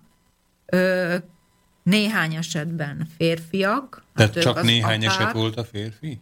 Néhány eset volt És ezt a férfi. Esetleg, esetleg a tapasztalatai alapján meg tudnám mondani, hogy tehát kérdező biztosok azok eleve a az anyákkal vették fel a kapcsolatot, vagy, vagy ha az apával, akkor az apa áthárította a válaszadást, vagy átirányította a válaszadást a, az anyára, hogy, hogy miért ennyire túlnyomó többsége az anyáknak a jelenléte a válaszadók Erre között? nem tudok teljesen pontos választ adni, de az a tapasztalatom, hogy általában, hogyha olyan felmérésről van szó, ami családot érint, tehát nem ö, egyéneket kérdezünk, hanem mondjuk családa a felmérésnek a, a célcsoportja, akkor általában a nő az, aki válaszol. Tehát aki Persze, a családi dologról van is, szó, akkor az, az is. női igen. téma. De témafüggő uh-huh. is. Én azt gondolom, hogy ez éppen egy olyan téma, ami hát elsősorban Há, igen, mert ugye főleg, főleg inkább mert főleg a nők vannak otthon igen, ezekkel igen, a gyermekekkel. Igen, igen, szóval igen. itt nem azt, a, ebből semmiféleképpen nem szeretném, hogyha olyan kép alakulnak ki, hogy és akkor az a apák azok nem törődnek ezekkel a gyermekekkel, bár sajnos olyanok is vannak, hogy ugye De gondolom vannak esetleg anyák is, akik nem törődnek. Persze, persze, Igen. tehát itt nem erről van, itt nem erről van szó. Ö... Nem, nem, nem, hogy is mondjam, tehát nem valamiféle rossz indulatot gondoltam én ebbe, és pusztán csak érdekelt, hogy, hogyha ugye azt mondta, hogy csak néhány volt az apa, aki választ adott, akkor gondolom, hogy 143-ból lehet, hogy 10. Annál is kevesebb. Még annál, annál is kevesebb, igen. Értem, igen. Értem. igen, de mm, őszintén szólva ennek a motivumát, ahogy uh-huh. az előbb is mondtam, nem, nem értem, kutattam. Értem. Én azt gondolom, hogy itt elsősorban arról van szó, hogy hát a, a nők azok, els, akik többnyire akik közelebb vannak, vannak a, témához, a gyermekkel, ugye? Meg több igen, és ők élik át ö, ennek az állapotnak, hogy úgy mondjam, a hát az otthoni mm, Pontosan, terheit, tehát, hogy, hogy és valószínűleg, hogy a apák örömeit. is belátják azt, hogy vannak olyan részletek, amiről az apák nem is tudnak nyilatkozni, mert nincsenek otthon. Ugye? Igen. Ez is biztosan értem, hozzátartozik értem. a dologhoz, és néhány esetben olyan is volt, hogy a nagymama töltötte ki, mert a nagymama az, aki értem. a gyermeket neveli. Hát ennek gondolom megint különböző uh-huh. okai vannak, de a felmérésben ezt nem tudakoltuk. Értem. Hogy Mit ki, tudakoltak miért? még a felmérésben? Hát ami szintén szerintem egy fontos dolog, hogy, hogy ezeknek a családoknak a kétharmada az házasságban él. Na most itt ugye kérdezhetnénk, hogy sok ez vagy kevés, mert ez úgy benne van a köztudatban, és nem mondhatom azt ott teljesen alaptalan, hogy igen, nagyon sok esetben, amikor egy ilyen gyermek születik, vagy megbetegszik, akkor nagyon sok esetben fölbomlik a család. Uh-huh. Tehát ez uh, itt is megmutatkozik. Tehát, hogy ez egy kiváltó Hát, Vagy inkább egy utolsó csepp a hát pohárban? Nem lehet tudni, nem lehet tudni, gondolom esetenként változó, de sok esetben igen, az is van, hogy egyszerűen többnyire az apa az, aki nem bírja azt az állapotot, annyira feszélyezi őt, annyira ö, szorongatónak érzi az otthoni légkört, és annyira, annyira nagy teher az emberileg, hogy egyszerűen ki akar ebből lépni. De azért mondom, hogy ezeknek a családoknak kétharmada házasságban él, tehát azt lehet mondani, hogy a többségüknél ez nem áll fönn, amiről azt, most beszéltem. Azt esetleg így most kapásból meg tudja mondani, hogy meg tudja satszolni, hogy, hogy általában mondjuk Szlovákiában tehát, hogy, hogy az a vállásoknak a száma. Az, tehát, hogy a, a vállások száma az ilyen családokban, amiket önvizsgáltak, illetve a, általában jöjjön a. Ugye most azt mondják, mindent azt lehet olvasni, hogy nagyon sok a vállás. Most én nem tudom, hogy minden a harmadik házasságkötés, vagy minden negyedik végződik már vállással, hogy, hogy gyakoribb, mint a, ebbe a csoportban, amit önök vizsgáltak? Erre nem, erre nem tudok értem, válaszolni. Értem. Erre nem tudok válaszolni. Lényegtelen is talán nem, nem, is, nem is annyira a témához. Folytassuk kérem, hogy mi az, amit még a vizsgálatuknál Ö, aztán ugye, hát rákérdeztünk arra is, hogy milyenek a családnak a bevételei, eleve az, uh-huh. hogy, hogy hány embernek van munkavégzésből származó bevétel, Igen. meg egyáltalán milyen bevételük van ezeknek a családoknak. Ö, Tulajdonképpen a havi tiszta bevétel az esetek döntő többségében ez majdnem kétharmada ezeknek a családoknak 500 és 1000 euró között Az mozog. egész családbevétele. Az egész családbevétele, és hogy tudjuk azt, hogy milyen családokról van szó. Van egy ilyen adatom is, hogy hányan élnek a háztartásban. Hát az átlag háztartásban három, illetve négy személy él. Igen. Három, illetve négy személy él. Zsuzsa, kérem is, Mondta, hogy kétharmadának a megkérdezetteknek a bevétele az 500 és 1000 euró között van. Azt meg tudnám mondani, hogy az a fönnmaradó egyharmad, az ennél kevesebb bevételből, vagy ennél több bevételből gazdálkodik. Ilyen is van, és olyan is van. Tehát, hogy az egyharmad még tovább osztódik, hogy van, akinek több a bevétele, Igen, mint 1000 így euró, van, és, és van, van, akinek, akinek kevesebb, mint 500. Így van, uh-huh. és ez ö, nagyjából azt lehet mondani, hogy fele-fele arányban osztódik, tehát ö, ö, nagyjából fele ezeknek a fennmaradó embereknek havi 500 euró tiszta bevételből él, megint csak ö, hangsúlyozom, hogy itt itt a háztartás bevételére Értem, van szó. tehát nem az egy- nem egy az ember. egy megkérdezett az a család ember. ennyi- Az a család. igen. igen, igen, és aztán a másik felük az, annak 1000 eurón feletti havi tiszta bevétele van. Négy olyan ö, család volt, ahol 1500 euró fölötti havi tiszta bevételről Értem. számoltak be. Na és hát ugye hogyan jellemzik a válaszadók az anyagi helyzetüket, mert hát egyik dolog az, hogy mennyi a bevétel, másik dolog az, hogy, hogy mit tudnak ezzel kezdeni. Igen. Ö, 3 százalékuk említette, hogy ők eladósodnak, illetve már el is adósodtak. 3 százalékuk, igen. De ez, hát én ez- szerintem, ez hogyha nem össztársadalmat nézzük, ez nem olyan magas össze. Nem, nem olyan magas Ezt arány, nem, ugye? nem tudom itt az össze, én ezt nem hasonlítanám az össztársadalommal, uh-huh. ez csak a, ez a, erről Értem, a csoportról igen. beszéljünk, és ahogy említettem a korábbi blogban, itt sem mondhatom azt, hogy ez egy reprezentatív minta. Uh-huh. Tehát ez valójában, én úgy mondom, így tisztességes, hogy ez ennek a 143 Persze, embernek a igen, családja. igen. Hogy most ez mennyire... Mit mondanak a többiek? 3 százalék 3 mondja azt, hogy valószínűleg eladósodik, 13 Igen. százalékuk azt válaszolta, hogy a kiadások nagyobbak a bevételüknél, tehát... Tehát, hogy előbb-utóbb el fognak adósodni. Hát így is lehet, így is lehet, tehát negatív a családi Mérleg, mérleg. igen. 42 százalékuk hónapról hónapra él. Tehát, Tehát, hogy ki tud jönni, de semmit nem tud költi. félretenni, Így ugye? van, így van. Tehát ez majdnem És- a fele. Igen, és ugyancsak 42 százalékot tesznek ki azok a válaszadók, akik meg tudnak valamit takarítani. Tehát azt lehet mondani, hogy ezeknek az embereknek a többsége az képes magát szinten tartani, vagy valamennyit meg is Mhm. spórolni. Nyilván ez megint csak azon is, azon is múlik, hogy, hogy, hogy hány az aktív kereső a családban, mert vannak olyan családok is, ahol például egyetlen ilyen személy sincsen, hanem hát különböző segélyekből él az egész család. Zsuzsa, kérem, hadd, hadd álljunk meg itt egy pillanatra. Tehát, hogyha jól számolom, problémás anyagi helyzetűnek ön két réteget mondott, egy 3%-osat, illetve egy 13%-osat. Tehát a 3% mondta azt, hogy valószínűleg már eladósodott, és 13% pedig tart az eladósodás felé, Igen, mert több a igen, kiadása, mint a igen. bevétele. Tehát ez összesen 16 százalék. A fönnmaradó 84 százalék mondta azt, hogy igaz, hogy hónapról hónapra, tehát semmit nem tud ö, megspórolni, de, de kijön, és egy másik jelentős másik része azt mondta, hogy valamit még valamit félre is meg tud spórolni, igen. Hogy, hogy én nem kockáztatnék meg itt két mondat alapján valamiféle, valamiféle rezümének, vagy valami summának a megfogalmazását, de el tudja ön képzelni azt, hogy egy ilyen, tehát fogyatékos gyermeket nevelő, vagy egészségkárosodott gyereket nevelő család, hogy ennek okán még inkább fegyelmezettebbé válik a, a anyagiaknak a beosztását illetően, vagy pedig, hogy jobban odafigyel arra, hogy, hogy, hogy mit mire használ föl, és esetleg még talán meg is tud takarítani, mert például az, hogy 16% tartja magát rossz anyagi helyzetűnek, tehát hogy is mondjam, tehát könyvelésileg is rossz anyagilag, ez szerintem össztársadalomhoz viszonyítva, ez egy jobb arány, mint ami általában a társadalomban van, ahol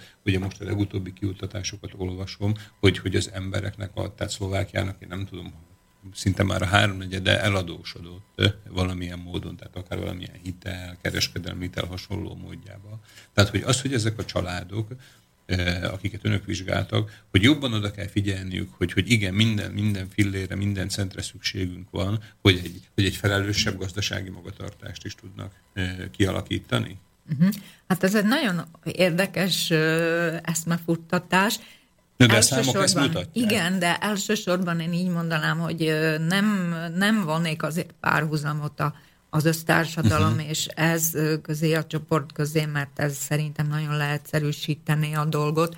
Az, hogy mennyire felelősség teljesebben gazdálkodnak, hát gondolom ez is családja változó, mert ö, hát vannak olyan családok is, például, ahol a fogyatékos gyermek is például dolgozik. Értem. Megint csak ez azon múlik, hogy, hogy, hogy, hogy milyen, milyen funkciózavara van, tehát mi, mi, mi az, ami az ő fogyatékossága. Tehát itt, itt nagyon nehéz általános következtetéseket levonni.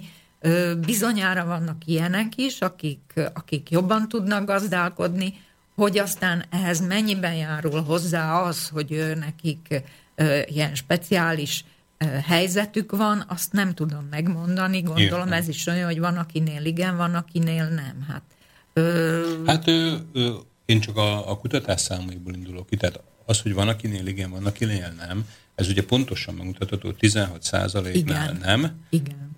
84 százaléknál meg inkább igen. Igen, de nem tudhatjuk egész pontosan, hogy, hogy ez a 16 százalék, szóval én nem mernék olyan következtetést levonni ebből, hogy az a 16 százalék, aki mondjuk az el, akinek negatív a háztartási mérlege, illetve az a 3 százalék, akik eladósodnak, vagy már eladósodtak, hogy ezek eleve azért vannak ilyen hanyagi helyzetben, mert nem tudnak felelősségteljesen ja, gazdálkodni. Akkor, akkor valószínűleg rosszul fejeztem ki magam, és akkor innét is elnézését kérem az, aki esetleg ilyen helyzetben van, és, és ezt, és ezt pejoratív értelemben tehát nem erre akartam kiukadni. Oda akartam kiukadni, hogy az a 84 százalék, aki ki tud jönni ebből a pénzből, vagy akár még félre is tud tenni, valószínűleg azért ilyen szép nagy számot produkált, mert talán hozzájárul az a plusz handicap vagy plusz hátrány a családi költségvetésbe, hogy még jobban oda kell figyelnünk, mert van a családban egy olyan gyerek, aki,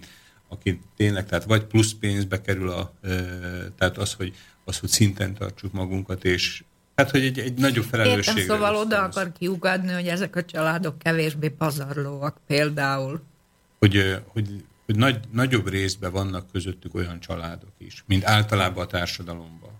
Lehetséges, ez lehetséges. Jobban meg kell nézni, és jobban meg is nézik. Lehetséges, de erre nem tudok választ értem, adni. Értem. Nem tudok választ egy... adni, de szóval mindenképpen azért hívjuk fel a figyelmet újra arra, hogy itt egyáltalán nem arról van szó, főleg egy kutatásnál, hogy mostan valamiféle értékítéletet Jaj, főzni, persze, akár ahhoz, persze, hogy most persze. valakik azt mondták, hogy ők eladósodnak, ez számomra egy tény, semmi igen, több. Igen, és hogy ennek mi az oka, az egy következő kérdés. Világos. És hát ennek ugye többféle oka lehet, lehet az az oka, hogy valójában nincs elég bevételük, egyszerűen fölélik hát igen, ahogy azt mondta, a pénzt. Ugye, a egyharmadnak a fele, tehát egy hatoda a válaszadóknak 500 euró alatti bevétellel kell, hogy gazdálkodjon, amiből megint csak az lenne a csoda, ha ebből ki tudnának jönni. Na hát igen, erről van szó, de most ö, tovább vezetetnénk az öngondolatom menete szerint, hogy akkor most ebből a kategóriából kik azok, akik mégis tudnak gazdálkodni, mm. de szerintem hát ez szerintem. nem vezetne sehova. Nem, nem, de én azt gondolom, gondolom, hogy 500 hogy... euró alatti bevételből ö, biztos, hogy hát én szerintem nagyon-nagyon elméleti, teoretikus példa lenne az, aki ki tudna belőle. Hát igen, bizonyos képviselők ezt megpróbálták ugye ilyen demonstratív módon, yeah, de hát az egy teljesen más tészta, úgyhogy én nem irigylem semmiféleképpen ezeknek az embereknek Világos. a helyzetét. Világos. Az biztos, hogy nagyon sok esetben felelősség teljesebben viselkednek, és lehet, hogy a gazdasági viselkedésük is felelősségteljesebb, és természetesen ez összefügghet ezzel a speciális helyzettel, de megint csak nem állítom azt, hogy csak ezzel magyarázható. Na, most milyen szépen megfogalmaztál. Mondhatnám azt, hogy én sem tudtam volna jobban, vagy igazából ezt szerettem volna én is mondani. Mai vendégünk dr. Mészáros Lampol Zsuzsanna, akivel most már főképpen a 2015-ben készült szlovákiai magyar olyan családokról szóló kutatásról beszélünk, akik fogyatékkal élő, vagy pedig egészségkárosodás szenvedett gyermeket nevelnek, de a műsor eltett, már, hát most már több mint másfél órájába beszéltünk a szociológiát, idevágó eh, metodikai, gyakorlati eh, részeiről is. Most egy újabb kis szünetet tartunk, utána pedig megpróbáljuk összefoglalni az eddig elhangzottakat. Most egy mondjuk úgy, hogy apropó nélküli zeneszámot hallunk, a Rolling Stones Angie című számát, amit talán csak épp a romantikussága miatt válogattunk ma be ide.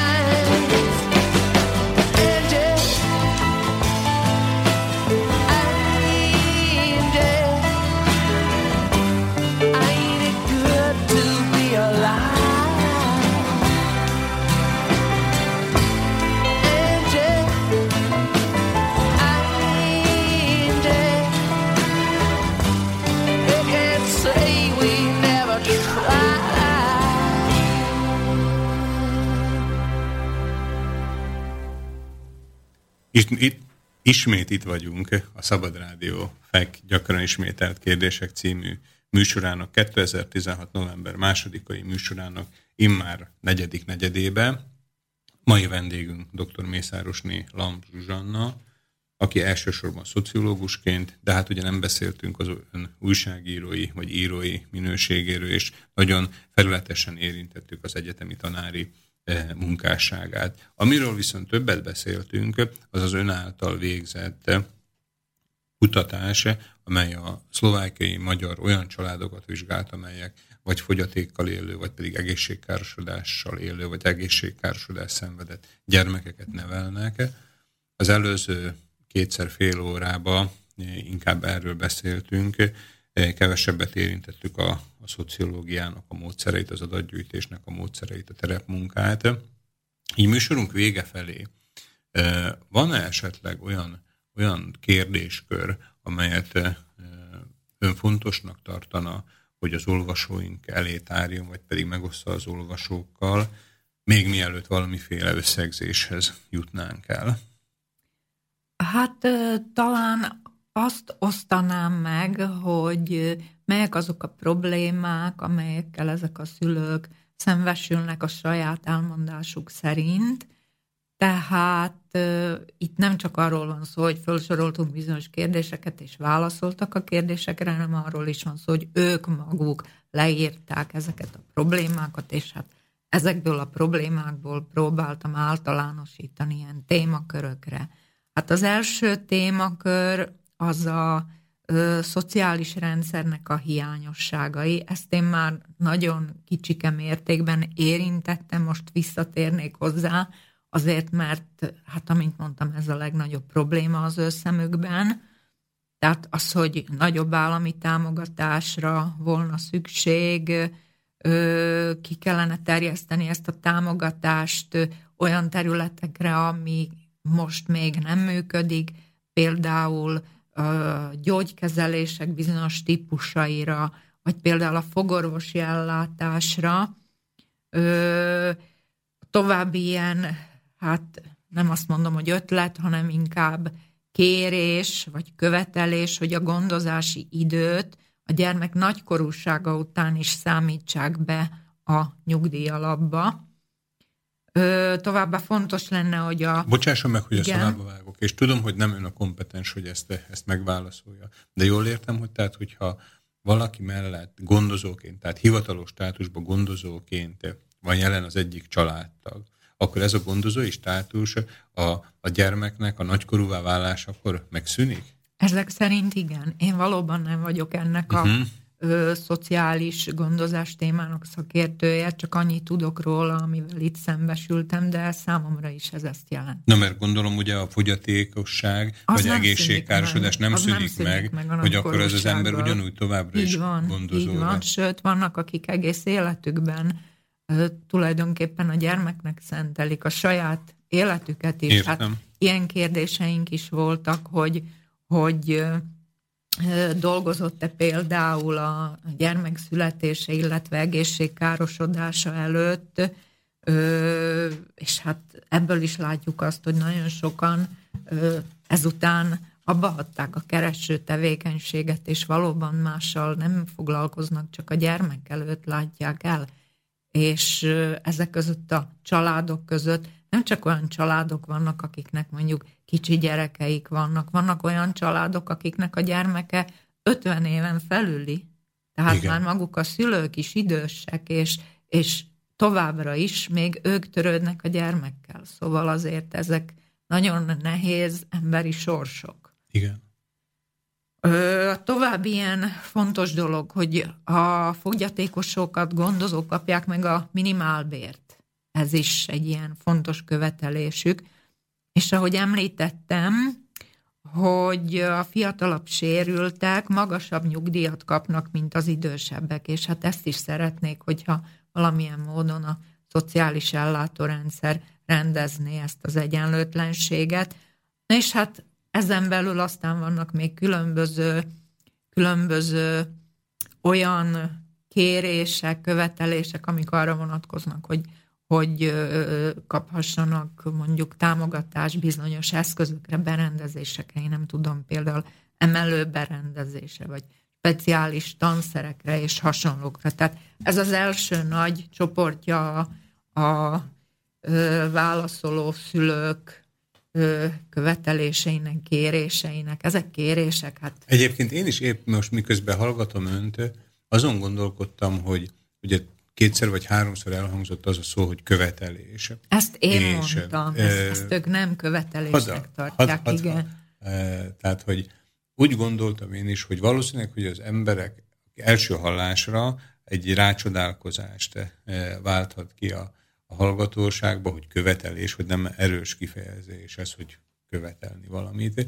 De aztán elgondolkodtam az ön korábbi szavain, amikor arról beszélt, hogy ez a posztmodern társadalom, ami azt mondhatjuk, hogy többé-kevésbé jóléti társadalom felé halad, amikor elviekbe elismeri azt, hogy igen, a fogyatékkal élő, vagy a egészségkárosodással élő, az ugyanolyan ember, csak épp van valamilyen fogyatéka, vagy valamilyen egészségkárosodás, és az emberi méltóság ugyanúgy megilleti, mint bárki mást.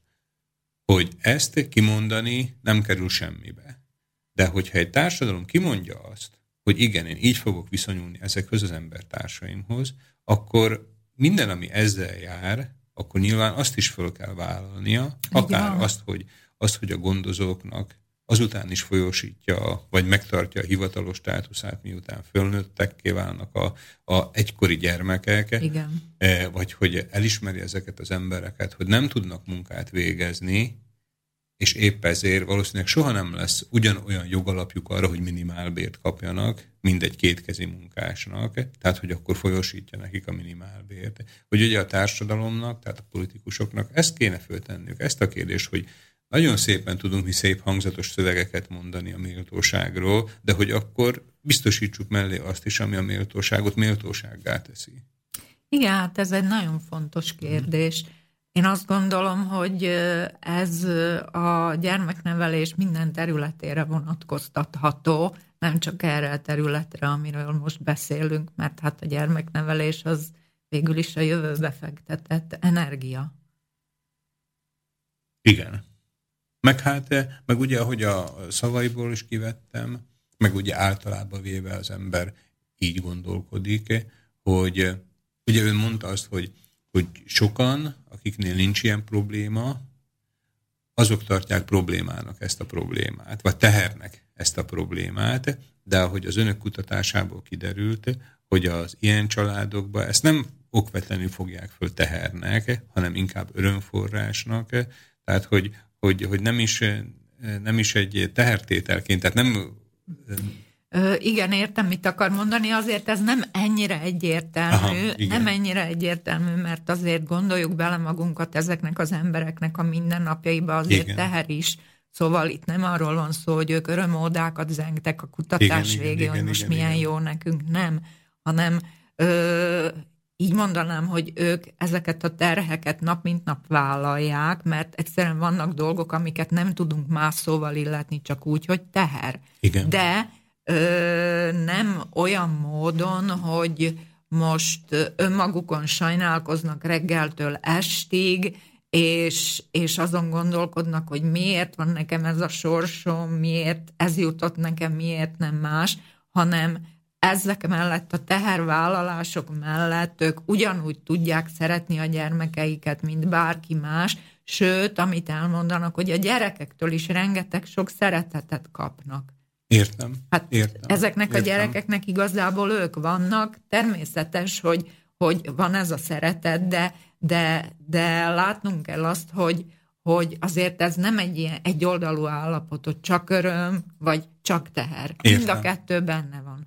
Gondolom, időnként nagyobb a teher, de ott van az a szeretet is, az öröm is, időnként talán nagyobb a szeretet, de azért ott van mindig az a teher is, az a, az a napi küzdködés és azok a napi problémák, amit ezeknek az embereknek meg kell oldani. Persze megint csak azon is múlik, hogy milyen fogyatékról, illetve milyen egészségkárosodásról van szó.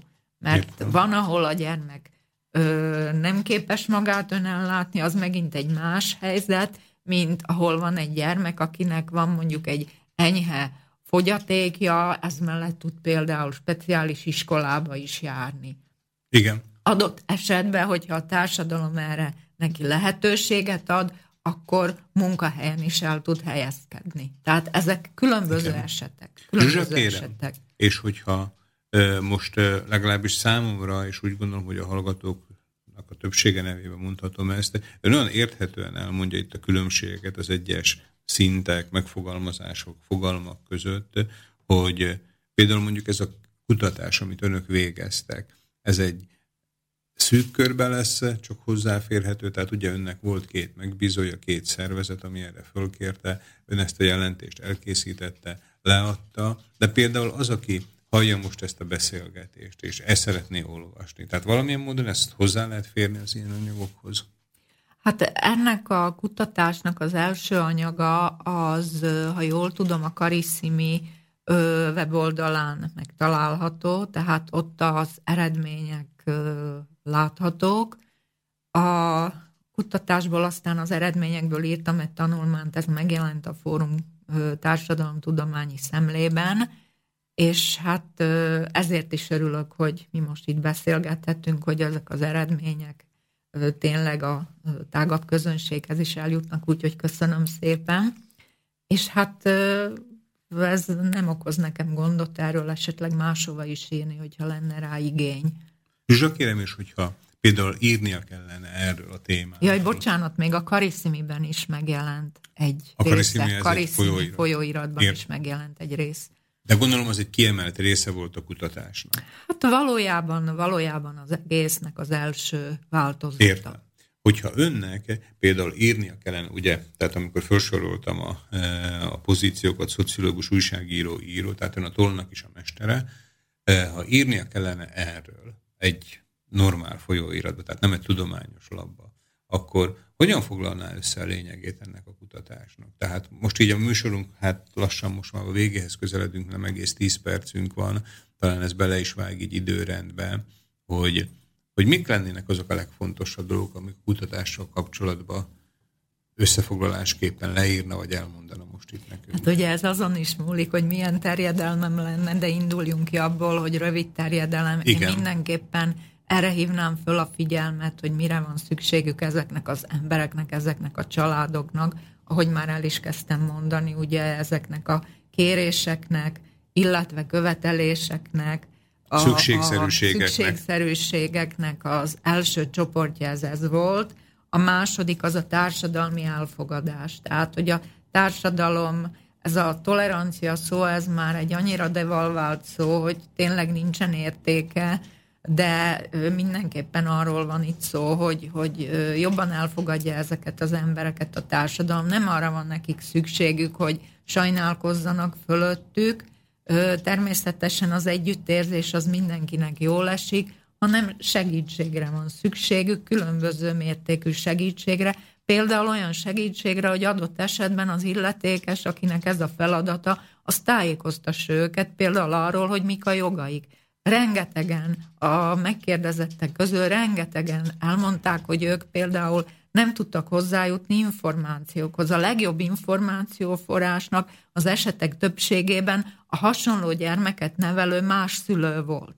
Miközben hát vannak azért szervek, amelyeknek többek között az a dolguk, hogy, hogy amikor egy szülő ilyen helyzetbe kerül, akkor kellőképpen tájékoztassák. Tehát ez is, ez is arról szól, hogy, hogy hogy nem, nem, nem segít neki. Nem segít neki, nem segíti az útját, nem mutatja meg, hogy milyen eszközökkel élhet, mire van joga.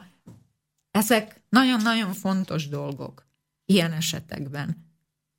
A további, további dolog, például sokszor panaszkodtak a szülők az, az olyan szem, szóval az ellátó személyzetnek, vagy hogy úgy mondjam, a szakembereknek a, a fölkészületlenségére, ami hát számomra egy döbbenetes dolog volt, hogy vannak úgynevezett szakemberek, akiknek a feladatuk az, hogy például ilyen gyermekekkel foglalkozzanak, és ők nincsenek a helyzet magaslatán.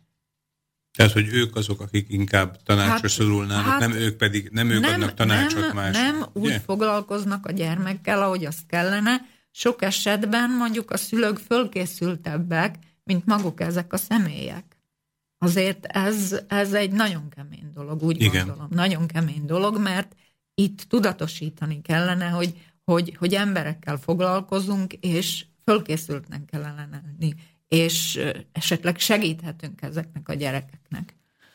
Aztán további probléma, hogy említettem, a, a, a fiataloknak a szabadidő felhasználása. Tehát, hogy, hogy nagyon sokuknak nincs hova menni, igazából csak otthon tudnak lenni, bár többen föltüntették, hogy például van templomi közösség, ahova járhatnak, vagy vannak különböző ilyen fogyatékos szervezetek, különböző társulások, ahova járhatnak, például Ne Felejts társulás és egyebek, de, de ez nem mindenkinek adatik meg ez a lehetőség, és vannak például olyan esetek is, hogy, hogy, hogy messzire kell vinni a gyereket ahhoz, hogy pár órát ott lehessen. Az út a, abba a közösségbe, abba a társulásba tovább tart, oda és vissza, mint az az idő, amit az a gyermek ottan tölthet.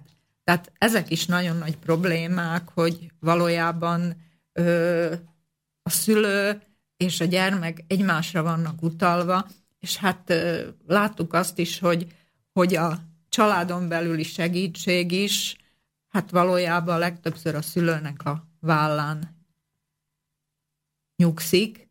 Ö, a szülők vállán elsősorban az anya, ugye ő van otthon a gyermekkel, akinek működik a házassága, működik a családi élete, természetesen ott az apára is lehet számítani. A következő ilyen segítő személyek azok általában a, az anyai nagyszülők, és olyan családokban, ahol vannak további gyermekek, egészséges gyermekek, ott az esetek többségében ezek az egészséges gyermekek is segítenek a, hát a beteg, fogyatékos, illetve egészségkárosodott gyermekkel való foglalkozásban.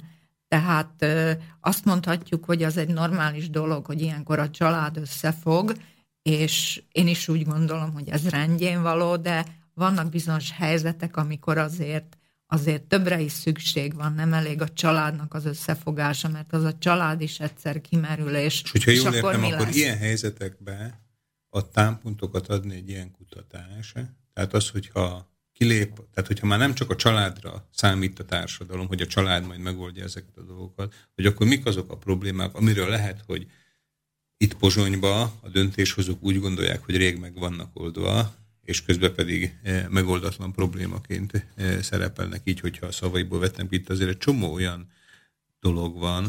Hát nagyon sok ilyen dolog van, és hát vannak ugye dolgok, amikről még nem is beszéltünk, mert egyszerűen nem fér bele a műsoridőbe, de én azt gondolom, hogy ezeket a leglényegesebbeket talán sikerült összefoglalni. Hát, eh, hogyha a kutatás ezt mutatja, hogy ezek a, ezek a leglényegesebbek, akkor, akkor mindenképpen, és Ugye ön idézőjelben civilként vett részt ebbe a kutatásba, tehát eh, önt a szakmai fölkészültsége, a szakmai tudása miatt kérték fel erre a kutatásra, nem azért, mert eh, hogy már ugye egy korábbi kérdésbe elhangzott, érintett lenne a kérdésbe. Még van talán két percünk a műsorból, hogy röviden össze tudná foglalni azt, hogy volt-e valami változás az ön hozzáállásában, vagy pedig az ön bensőjébe, a, a között, amikor elkezdte ezt a kutatást, és amikor a végére jutott, amikor a lejelentését eh, megírta? Hát én ez iránt, a téma iránt elejétől kezdve nyitott voltam, szóval ilyen szempontból nem történt bennem semmiféle belső változás. Talán többet tudok ezekről a családokról, de egyéb módon egyéb módon valójában Hát nehéz megmondani azt, hogy mi változott. Talán egy ilyen dolgot mondanék, ilyen dolgot mondanék, hogy, hogy ön említetted, nem voltam érintett. Hát gondoljunk arra, hogy, hogy nagyon sok ember nem érintett bizonyos dolgokban, de sohasem tudjuk azt, hogy mikor válunk érintetté. És akkor hirtelen mindenki számára fontosak lesznek ezek a témák. Tehát én azt gondolom, hogy erre kell gondolni, hogy nem is vagyunk most érintettek, azért együtt kell éreznünk és segítenünk kell azoknak az embereknek, akik jelenleg érintettek. Tehát akkor nem csak egy konkrét kutatás, hanem egy állandó világító torony is az önök munkája, ami nem csak a fogyatékkal élő gyermekeket, egészségkársor gyermekeket nevelő családok számára szólt, vagy pedig az ön megbízóinak, hanem az egész társadalomnak is. Ha ebbe ezzel a műsorral, ha ehhez ebben a műsorral hozzá tudtunk segíteni, akkor már számunkra az is, az is egy nagy pozitívum. Én köszönöm dr. Mészárosné Lamp Zsuzsannának, hogy elfogadta a meghívásunkat, és itt volt. Önöknek, kedves hallgatóink pedig a figyelmet. Köszönöm szépen, viszontlátásra. Táto relácia vznikla za podpory dobrovoľných príspevkov našich poslucháčov. I ty sa k ním môžeš pridať. Viac informácií nájdeš na www.slobodnyvysielac.sk Ďakujeme.